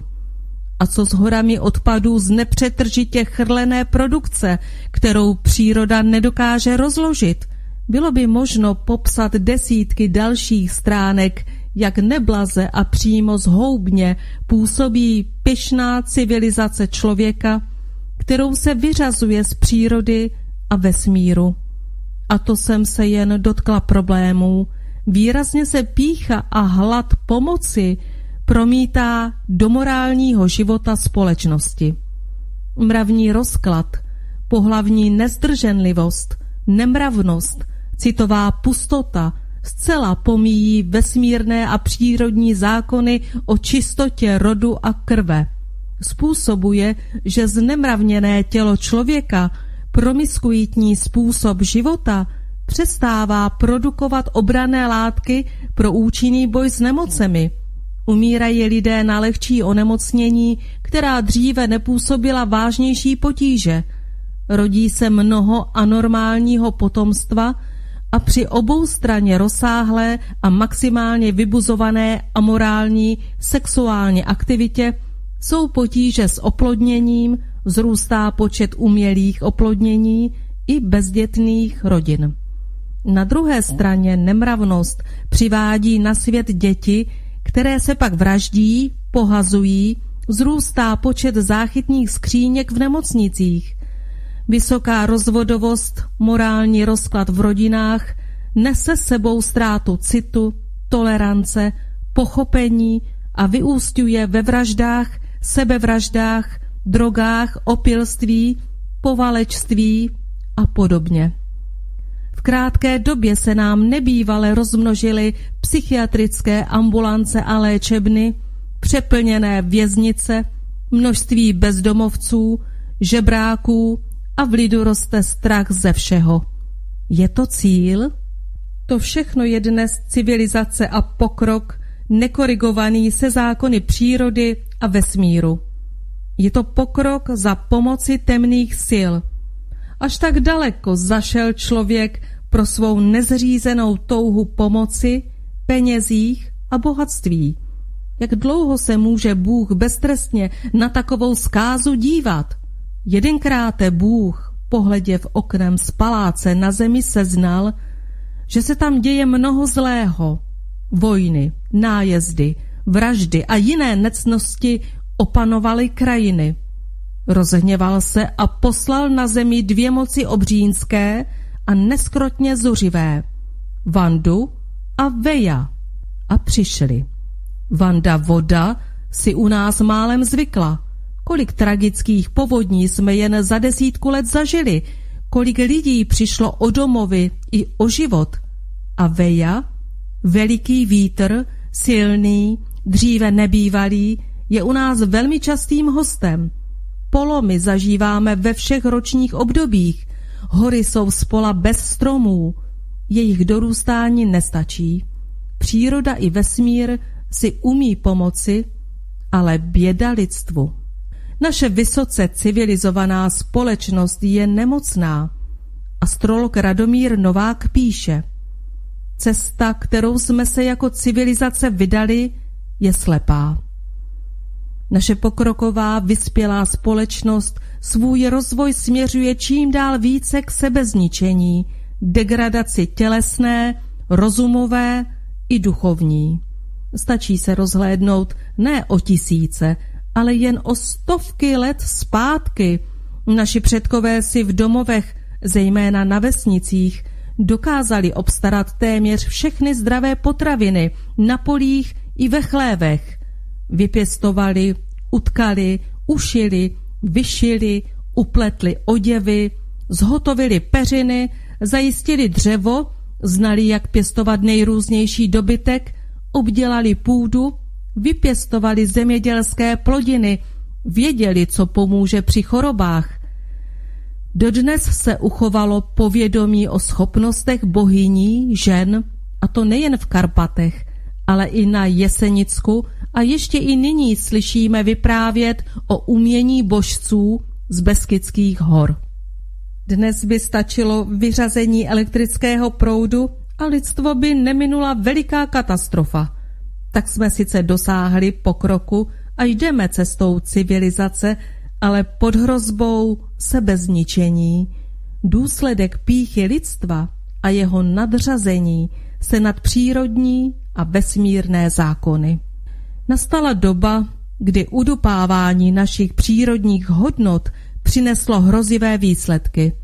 Člověk se odtrhl od rodné přírody, od jejího ducha a způsobil nerovnováhu na matce zemi, píše Miroš Jarislav Švický a pokračuje. Měli bychom se posilnit na duchu. Pomůže nám obroda původní kultury. Není malá, není nesmělá, není bázlivá a zakřiknutá, není vymyšlená a lživá. Je pravdivá, vnímavá, vědomá a mocná. Vracím se zpět k moravské mytologii. Už jsem uvedla, že naše moravská mytologie, ale vůbec celá všeslovanská mytologie, se zásadně liší od antické a církevní. Je to pochopitelné. Naši předkové žili v naprostém souladu, v už tolikrát opakované jednotě, při rodě, s přírodními a vesmírnými zákony i s mocnými nadsmyslovými energiemi, bohy. Také systém života našich předků byl jiný. Žili ve svobodném, narodových základech vybudovaném společenském systému, bezstřídním. Jejich vzájemné vztahy, spočívající v úctě, lásce a respektu, nevybuzovaly strach a poníženost. V ještě uchovaných našich moravských literárních pramenech se můžeme seznámit s tím, že všichni bohové mají laskavou a milující tvář a naši předkové je přicházeli uctít a poděkovat jim za ochranu a pomoc přicházeli radostně k jejich svatyním, obklopeným posvátnými háji, přicházeli beze strachu. A proč přicházeli beze strachu? Protože neměli strach. Ve slovanské mytologii není vyhrožováno peklem a ďábly, jak to dělá církev. Lidé nejsou po smrti zaháněni do předpeklí a pekla za protivenství se vrchnosti, za neposlušnost pro kruté zacházení a za jiné přestupky, které odporovaly zápovědím a příkazům církve. O laskavosti slovanských bohů vypovídají dochovaná jména míst jejich sídel. Byly to převážně menší kopce s krásnými rozhledy po krajině a lahodícími názvy hor. Zmíním nyní jen některé. Radhošť, hora, která ráda hostí, bez H, radost. Hostín, opět hora pohostinnosti, přátelského setkávání. I Hrečná hora, Špilberg, která se tyčí dnes nad Brnem, byla horou her, veselí a přátelství. Praděd, dříve svatá Vatra, hora praděda rodu. Lid si její název uložil do laskavé a milované pohádky o dědu Vševědovi. Ve Slesku Godula neboli Godovnica opět v názvu je vyjádřena radost, veselí, hodování a další kopce budu uvádět postupně i s určením posvátného háje a sídla Boha. Pouze jeden pokus o pohanění jména Boha Radhosta byl zaznamenán na Moravě. Kněz a historik Jan Jiří Středovský vyslovil domněnku, že Bůh Radhost by mohl být pojmenován po krutovláci gótských válečníků Radagastovi, který byl v Římě popraven – tento názor byl okamžitě vy... Aha, aha, aha. Budu vycházet, jak už jsem uvedla, ze zachovaných pramenů moravských, jak nám dodnes zůstaly v lidovém podání a také staré literatury autorů z několika předcházejících století. V popředí části této knihy bylo uvedeno rozdělení energetických světů od nejvyššího světa pravy, který je zastoupen triglavem nejvyšších bohů, prarodem, rodem a ramchou, k nejníže rozloženému duchovnímu světu javy. Nejvyšší, nejmocnější energetické síly byly ve vědomí všech slovanských národů, ale lze je charakterizovat jako všeslovanské – lidu jednotlivých národů byly blížší bohové světa javy, jejichž duchovní svět je rozložen nejblíže našemu materiálnímu světu. Jména bohů si jednotlivé národy či državy upravovali podle svých nářečí. Triglav bohů, vévodících energetickému světu javy, byl nejen na Moravě, ale i v sousední Venédii, Slezii a Malé Rusy, Slovensku zastoupen bohy Perudem, Svarožičem a Svantovítem.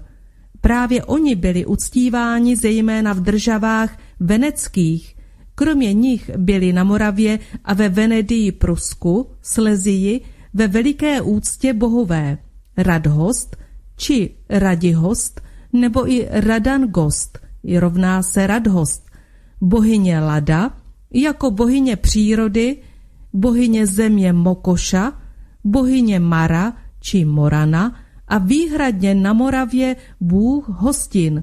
Množství kopců s tímto názvem, především na severní Moravě, svědčí o jeho veliké oblibě.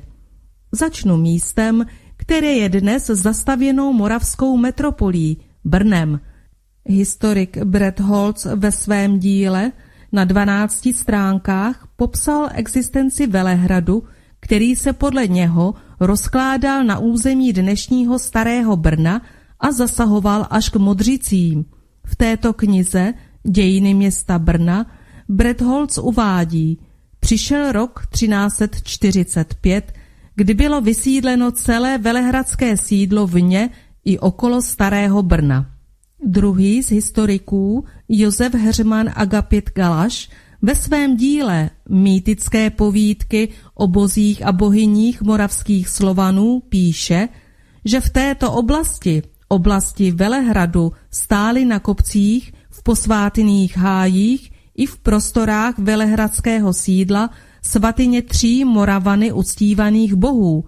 Bůh Perun stál tehdy na Herečné hoře, Špilberku, bohyně Lada na Petrově a bůh Svantovít uvnitř velehradského sídla. Území tím získává velký význam proto, že zde byl, jinde nebývale, soustředěn celý triglav významných moravských bohů. Umistuje je zde kromě historiků Galaše a Růžičky i další historik, brumovský kněz Jan Jiří Středovský. Bůh Perun Ján Kolár píše Divno, předivno, že jeden z dávno zmizelých bohů slovanských v ústech Slováků ještě po dnešní den tak žije, jako by v každém městě chrám, v každé vesnici sochu, na každém kopci oltář a v každém domě kněze měl. Bůh Perun je dosud všudy přítomný. A nejinak je tomu u Moravanů, i v moravské řeči. Pereme prádlo, pere vítr, na moři perou vlny, slunce pere svými paprsky, do paroma se objevuje v zaklení. Bůh Perun otvírá jaro prvním zahřměním hromu. Když hrozila bouře, vzal vent v prusích slaninu a své pole s ní obešel, načež po bouři pojedl doma se svými. Slanina skutečně před bouří chránila, píšela Sicius. Hromnička, svíce, jejíž název převzala mnohem později církev, jménem hlásá, že její název od hroma Peruna pochází. Bouří-li, říká se, že se křižují blesky. Z tohoto jevu křižování blesků vznikl i znak boha Peruna, ležatý kříž, který má nejen pro staroslovanské umění, ale pro lidové výtvarné umění dodnes nemalý význam. Není druhého znamení, které by se v báje sloví tak často vyskytovalo jako kříž Perunův. Vysoké stromy ve vsích mývaly na vrcholku Perunův kříž, aby před uhozením Perunovým chránil strom jeho vlastním znamením. V životě lidu bylo napodobováno první zahřmění práskáním a splétáním pomlázek z proutků vrbových. Vypráskati pomláskou a praskání z jara je zvyk dodnes hojně užívaný. Znamením Perunova bleskového kříže jsou křižovatky, které byly zasvěceny Perunovi a které ve věrouce mají hluboký význam. Nádobky s popelem zemřelých byly mnohdy stavěny na sloupky cest a křižovatek a tak byl popel zemřelých odevzdáván přímo Perunovi. Josef Růžička píše, jestliže bychom chtěli nazvat některého z bohů mytologických národně slovanským, připojili bychom bez váhání přívlastek ten ke jménu Perunovu. Ku poctivosti tohoto boha vystavěli předkové naši města v někdejším království moravském, kteráž se daleko do Uher vztahovala, Věšproň, totižto a Šoproň, kdež velmi nádherné a slavné chrámy měl, píše Galaš. V pramenech se uvádí, že byl navržen název pro město Brno, který byl odvozen od jména boha Peruna – mělo se nazývat Perno, Perun. Sám sa vtělenou pravdou byl ochráncem spravedlnosti a soudy se nalézaly pod jeho ochranou, píše Josef Růžička. Proto byl na Moravě vzýván jako Perun právo a lid chodil k němu řešit ty nejvážnější spory. Výroční slavnost k Perunově poctě se konávala v měsíci červenci. 20. července byl svátek Peruna. Do jeho chrámu přicházelo nesčíselné množství poutníků.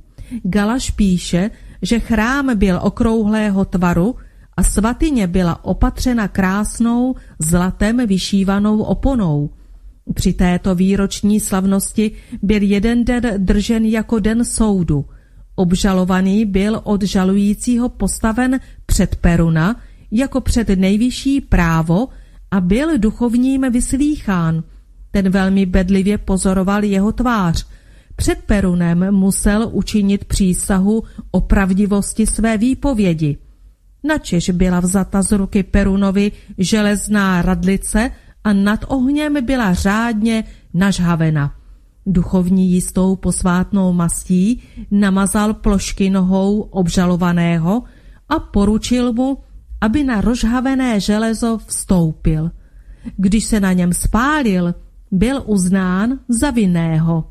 Galaš soudí, že v masti byla síla, která popálení zabránila. Bůh Perun právo na Herečné hoře. Stával v stínu dubů božího ostroha.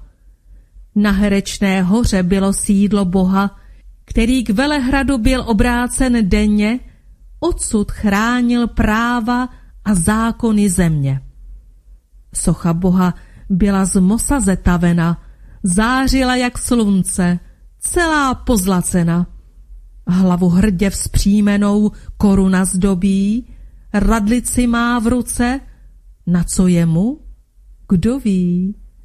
Za to z levé ruky, kterou k nebi zvedá, prapor vlaje.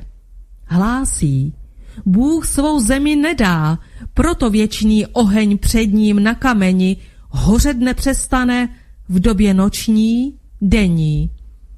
V šarlatovém plášti tělo zahaleno, hájem dubů se svatyní zastíněno. Duch jeho z oblaků proudí v lidské plémě. Zda tu žije v pravdě, dle zákonů země. V červenci zejména, v tato svatá místa, se ve velkém počtu lid moravský chystá, jedni slavit, jiní, což se také stává, přichází žalovat, bránit svoje práva. Perun spor neřeší nikdy aktem mstivým, Viník je podroben zkouškám bolestivým, aby se příkoří křivda napravila. Ta radlice v ruce Bohu posloužila. Osoba souzená po ní přejít měla, když se před tím ohněm silně rozžávěla, než nohy viníka na ně vystoupily, tak mastí posvátnou namazány byly. Vinu pak dozna noha popálená, bezpráví viníka byla odsouzena. Dneska na té hoře věznice zůstává, Peruna však není, co by hájil práva své země. Té, která se v okovech chvěje, tupena posměchem, křivdou, bez naděje. Voláme Perune, zhlédni, nejsme sticha, ať se na Moravě zas svobodně dýchá, ať lid své Moravě zas svobodně slouží. Voláme tě, přijdi k nám, vojáku boží. My pak s láskou v srdci, v obdivné pokoře, staneme u tebe na herečné hoře. Pravda byla u staroslovanů zákonem a zákon byl pravdou. Obráncem a záštitou vší pravdy byl Bůh prove perun, to je Bůh práva. V tomto slově je dochována jeho památka na věčné časy. Až do dnešní doby se uchovalo v povědomí lidu nejen jeho jméno, ale i místa jeho ustívání. Tak víme i my o jeho pokáceném posvátném dubovém háji na Herečné hoře, dnes Špilberku, nad Brnem. Přes věky zůstává v paměti lidu, že byl uctíván na posvátné hoře Klašťově, kde dodnes lze nalézat jeho symboly a do kamenů vryto jeho jméno. Jsou zde očištěny pohaněné Perunovy kameny, odstraněn z nich kříž, který k Perunovi nepatří. Dodnes se ví, že jeho posvátným stromem byl dub, který je s Perunem nerozlučně spojován a do kterého byla vkládána jeho socha. Bylo to jeho nejpůvodnější umístění předtím, než se počaly stavět svatyně. V literatuře se píše o proslaveném dubovém háji v Romově u Vendů, ve Vilně u lesa, kde se Vilenka s Vilejí spojuje. Když byla ve Štětíně biskupem zbořena bohova božnice, prosil lid o zachování velikého košatého dubu, aby mohl alespoň u něho na Boha vzpomínat. Památka posvátného dubu je zvětšněna v mnoha národních písních a v mnoha národech se chová dub ve veliké úctě. Z rostlin byl Perunovi přisuzován netřesk a hrách. Ze dnů v týdnu patřil Perunovi čtvrtek. To se mezi lidmi vědělo a proto zejména na zelený čtvrtek bývalo na hradišti u Olomouce často sta a sta chudých. Zbytek to zajisté zvyku starodávného, jak píše Galaš. Bůh Perun byl považován také za nejvyššího vojevůdce božího vojska. V době válek vstupuje do čela slovanského panteonu jako nejvyšší boží voják. Obránci Venedů, Prusů chodili do boje s jeho obrazem na korouhvi. Už jen jeho jméno chránilo ty, kteří šli do války a byli přesvědčeni, že zajišťuje vítězství slovanským zbraním. Slované nepotřebovali věřit v bohy, oni je znali, ctili je a žili s nimi. Bohyně Lada Naši předkové znali dobře své božstvo. Postavení bohyně Lady na druhém kopci nad městem Brnem je toho dokladem. Věděli, že bohyně Lada patří k Perunovi.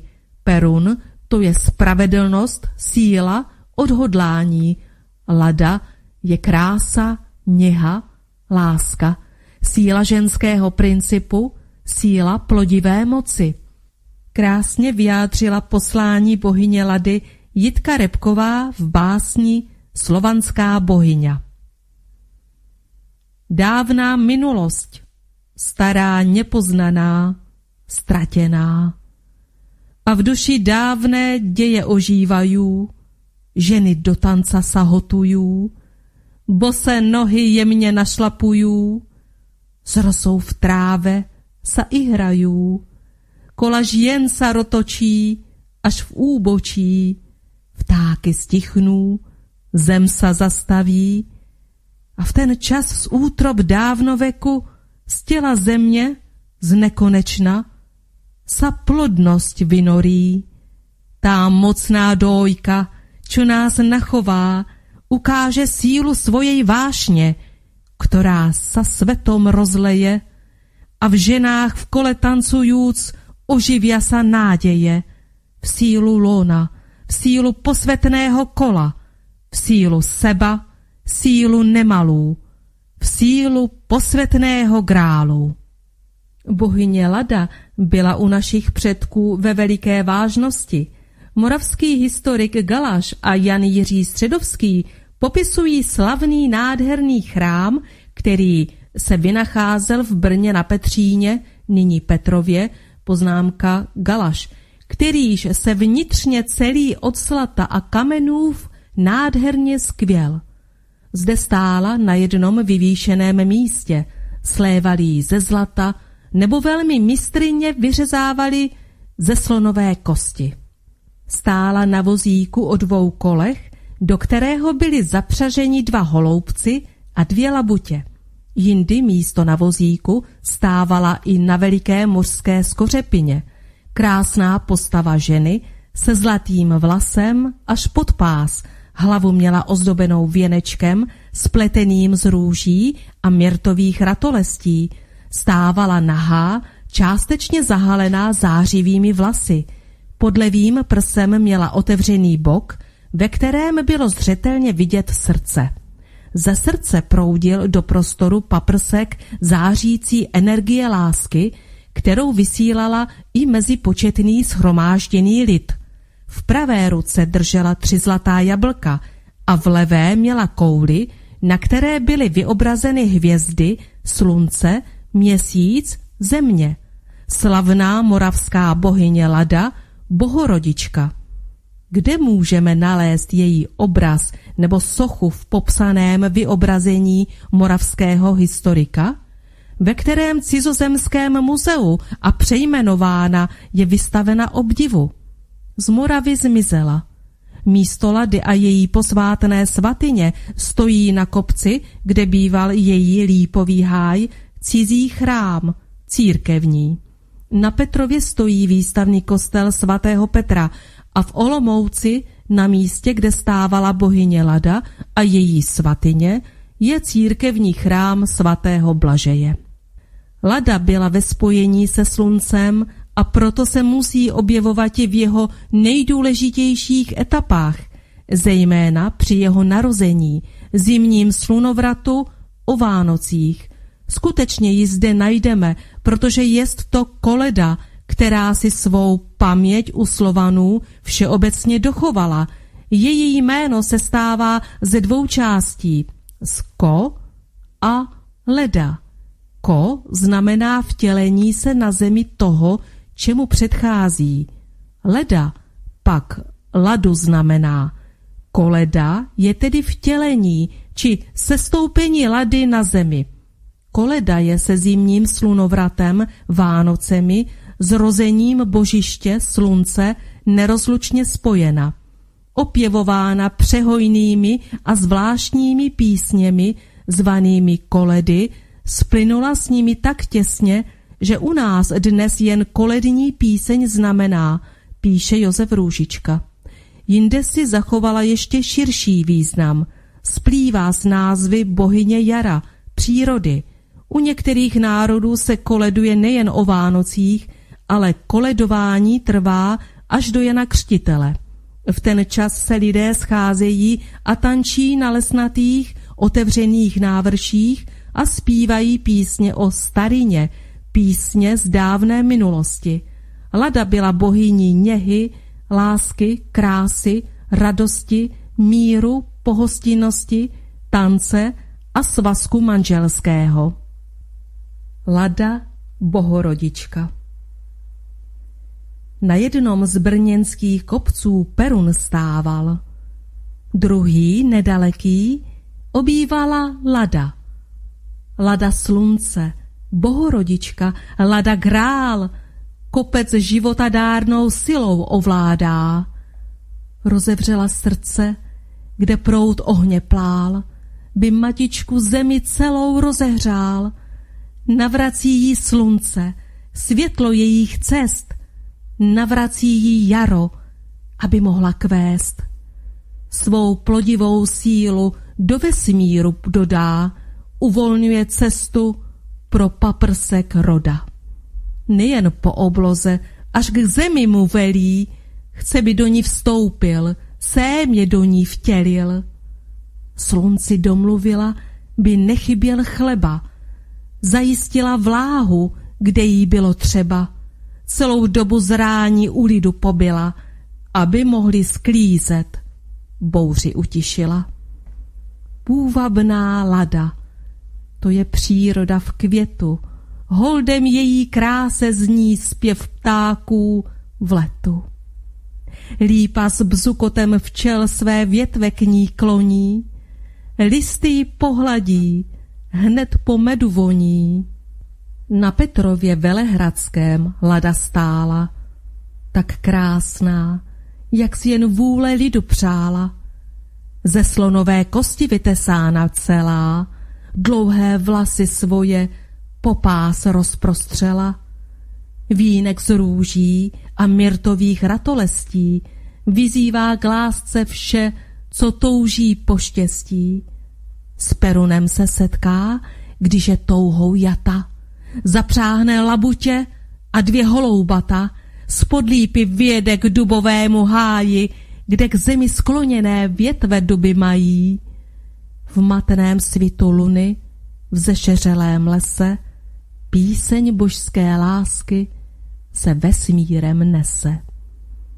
Potom za úsvitu, když se slunce vrací, rosa z nebe padá, probouzí se ptáci, ve vozíku, středem louky orosené, lada své labutě a holoubky vede. Lípový háj kolní zavře prostor celý, v přírodě se zvonky květů rozesněly. I přes listy lípy lada život budí, vždy mají tvar srdce, co jí bije v hrudi. Lada je v božském světě družkou Perunovou. Lada se staví po bok samému Perunovi.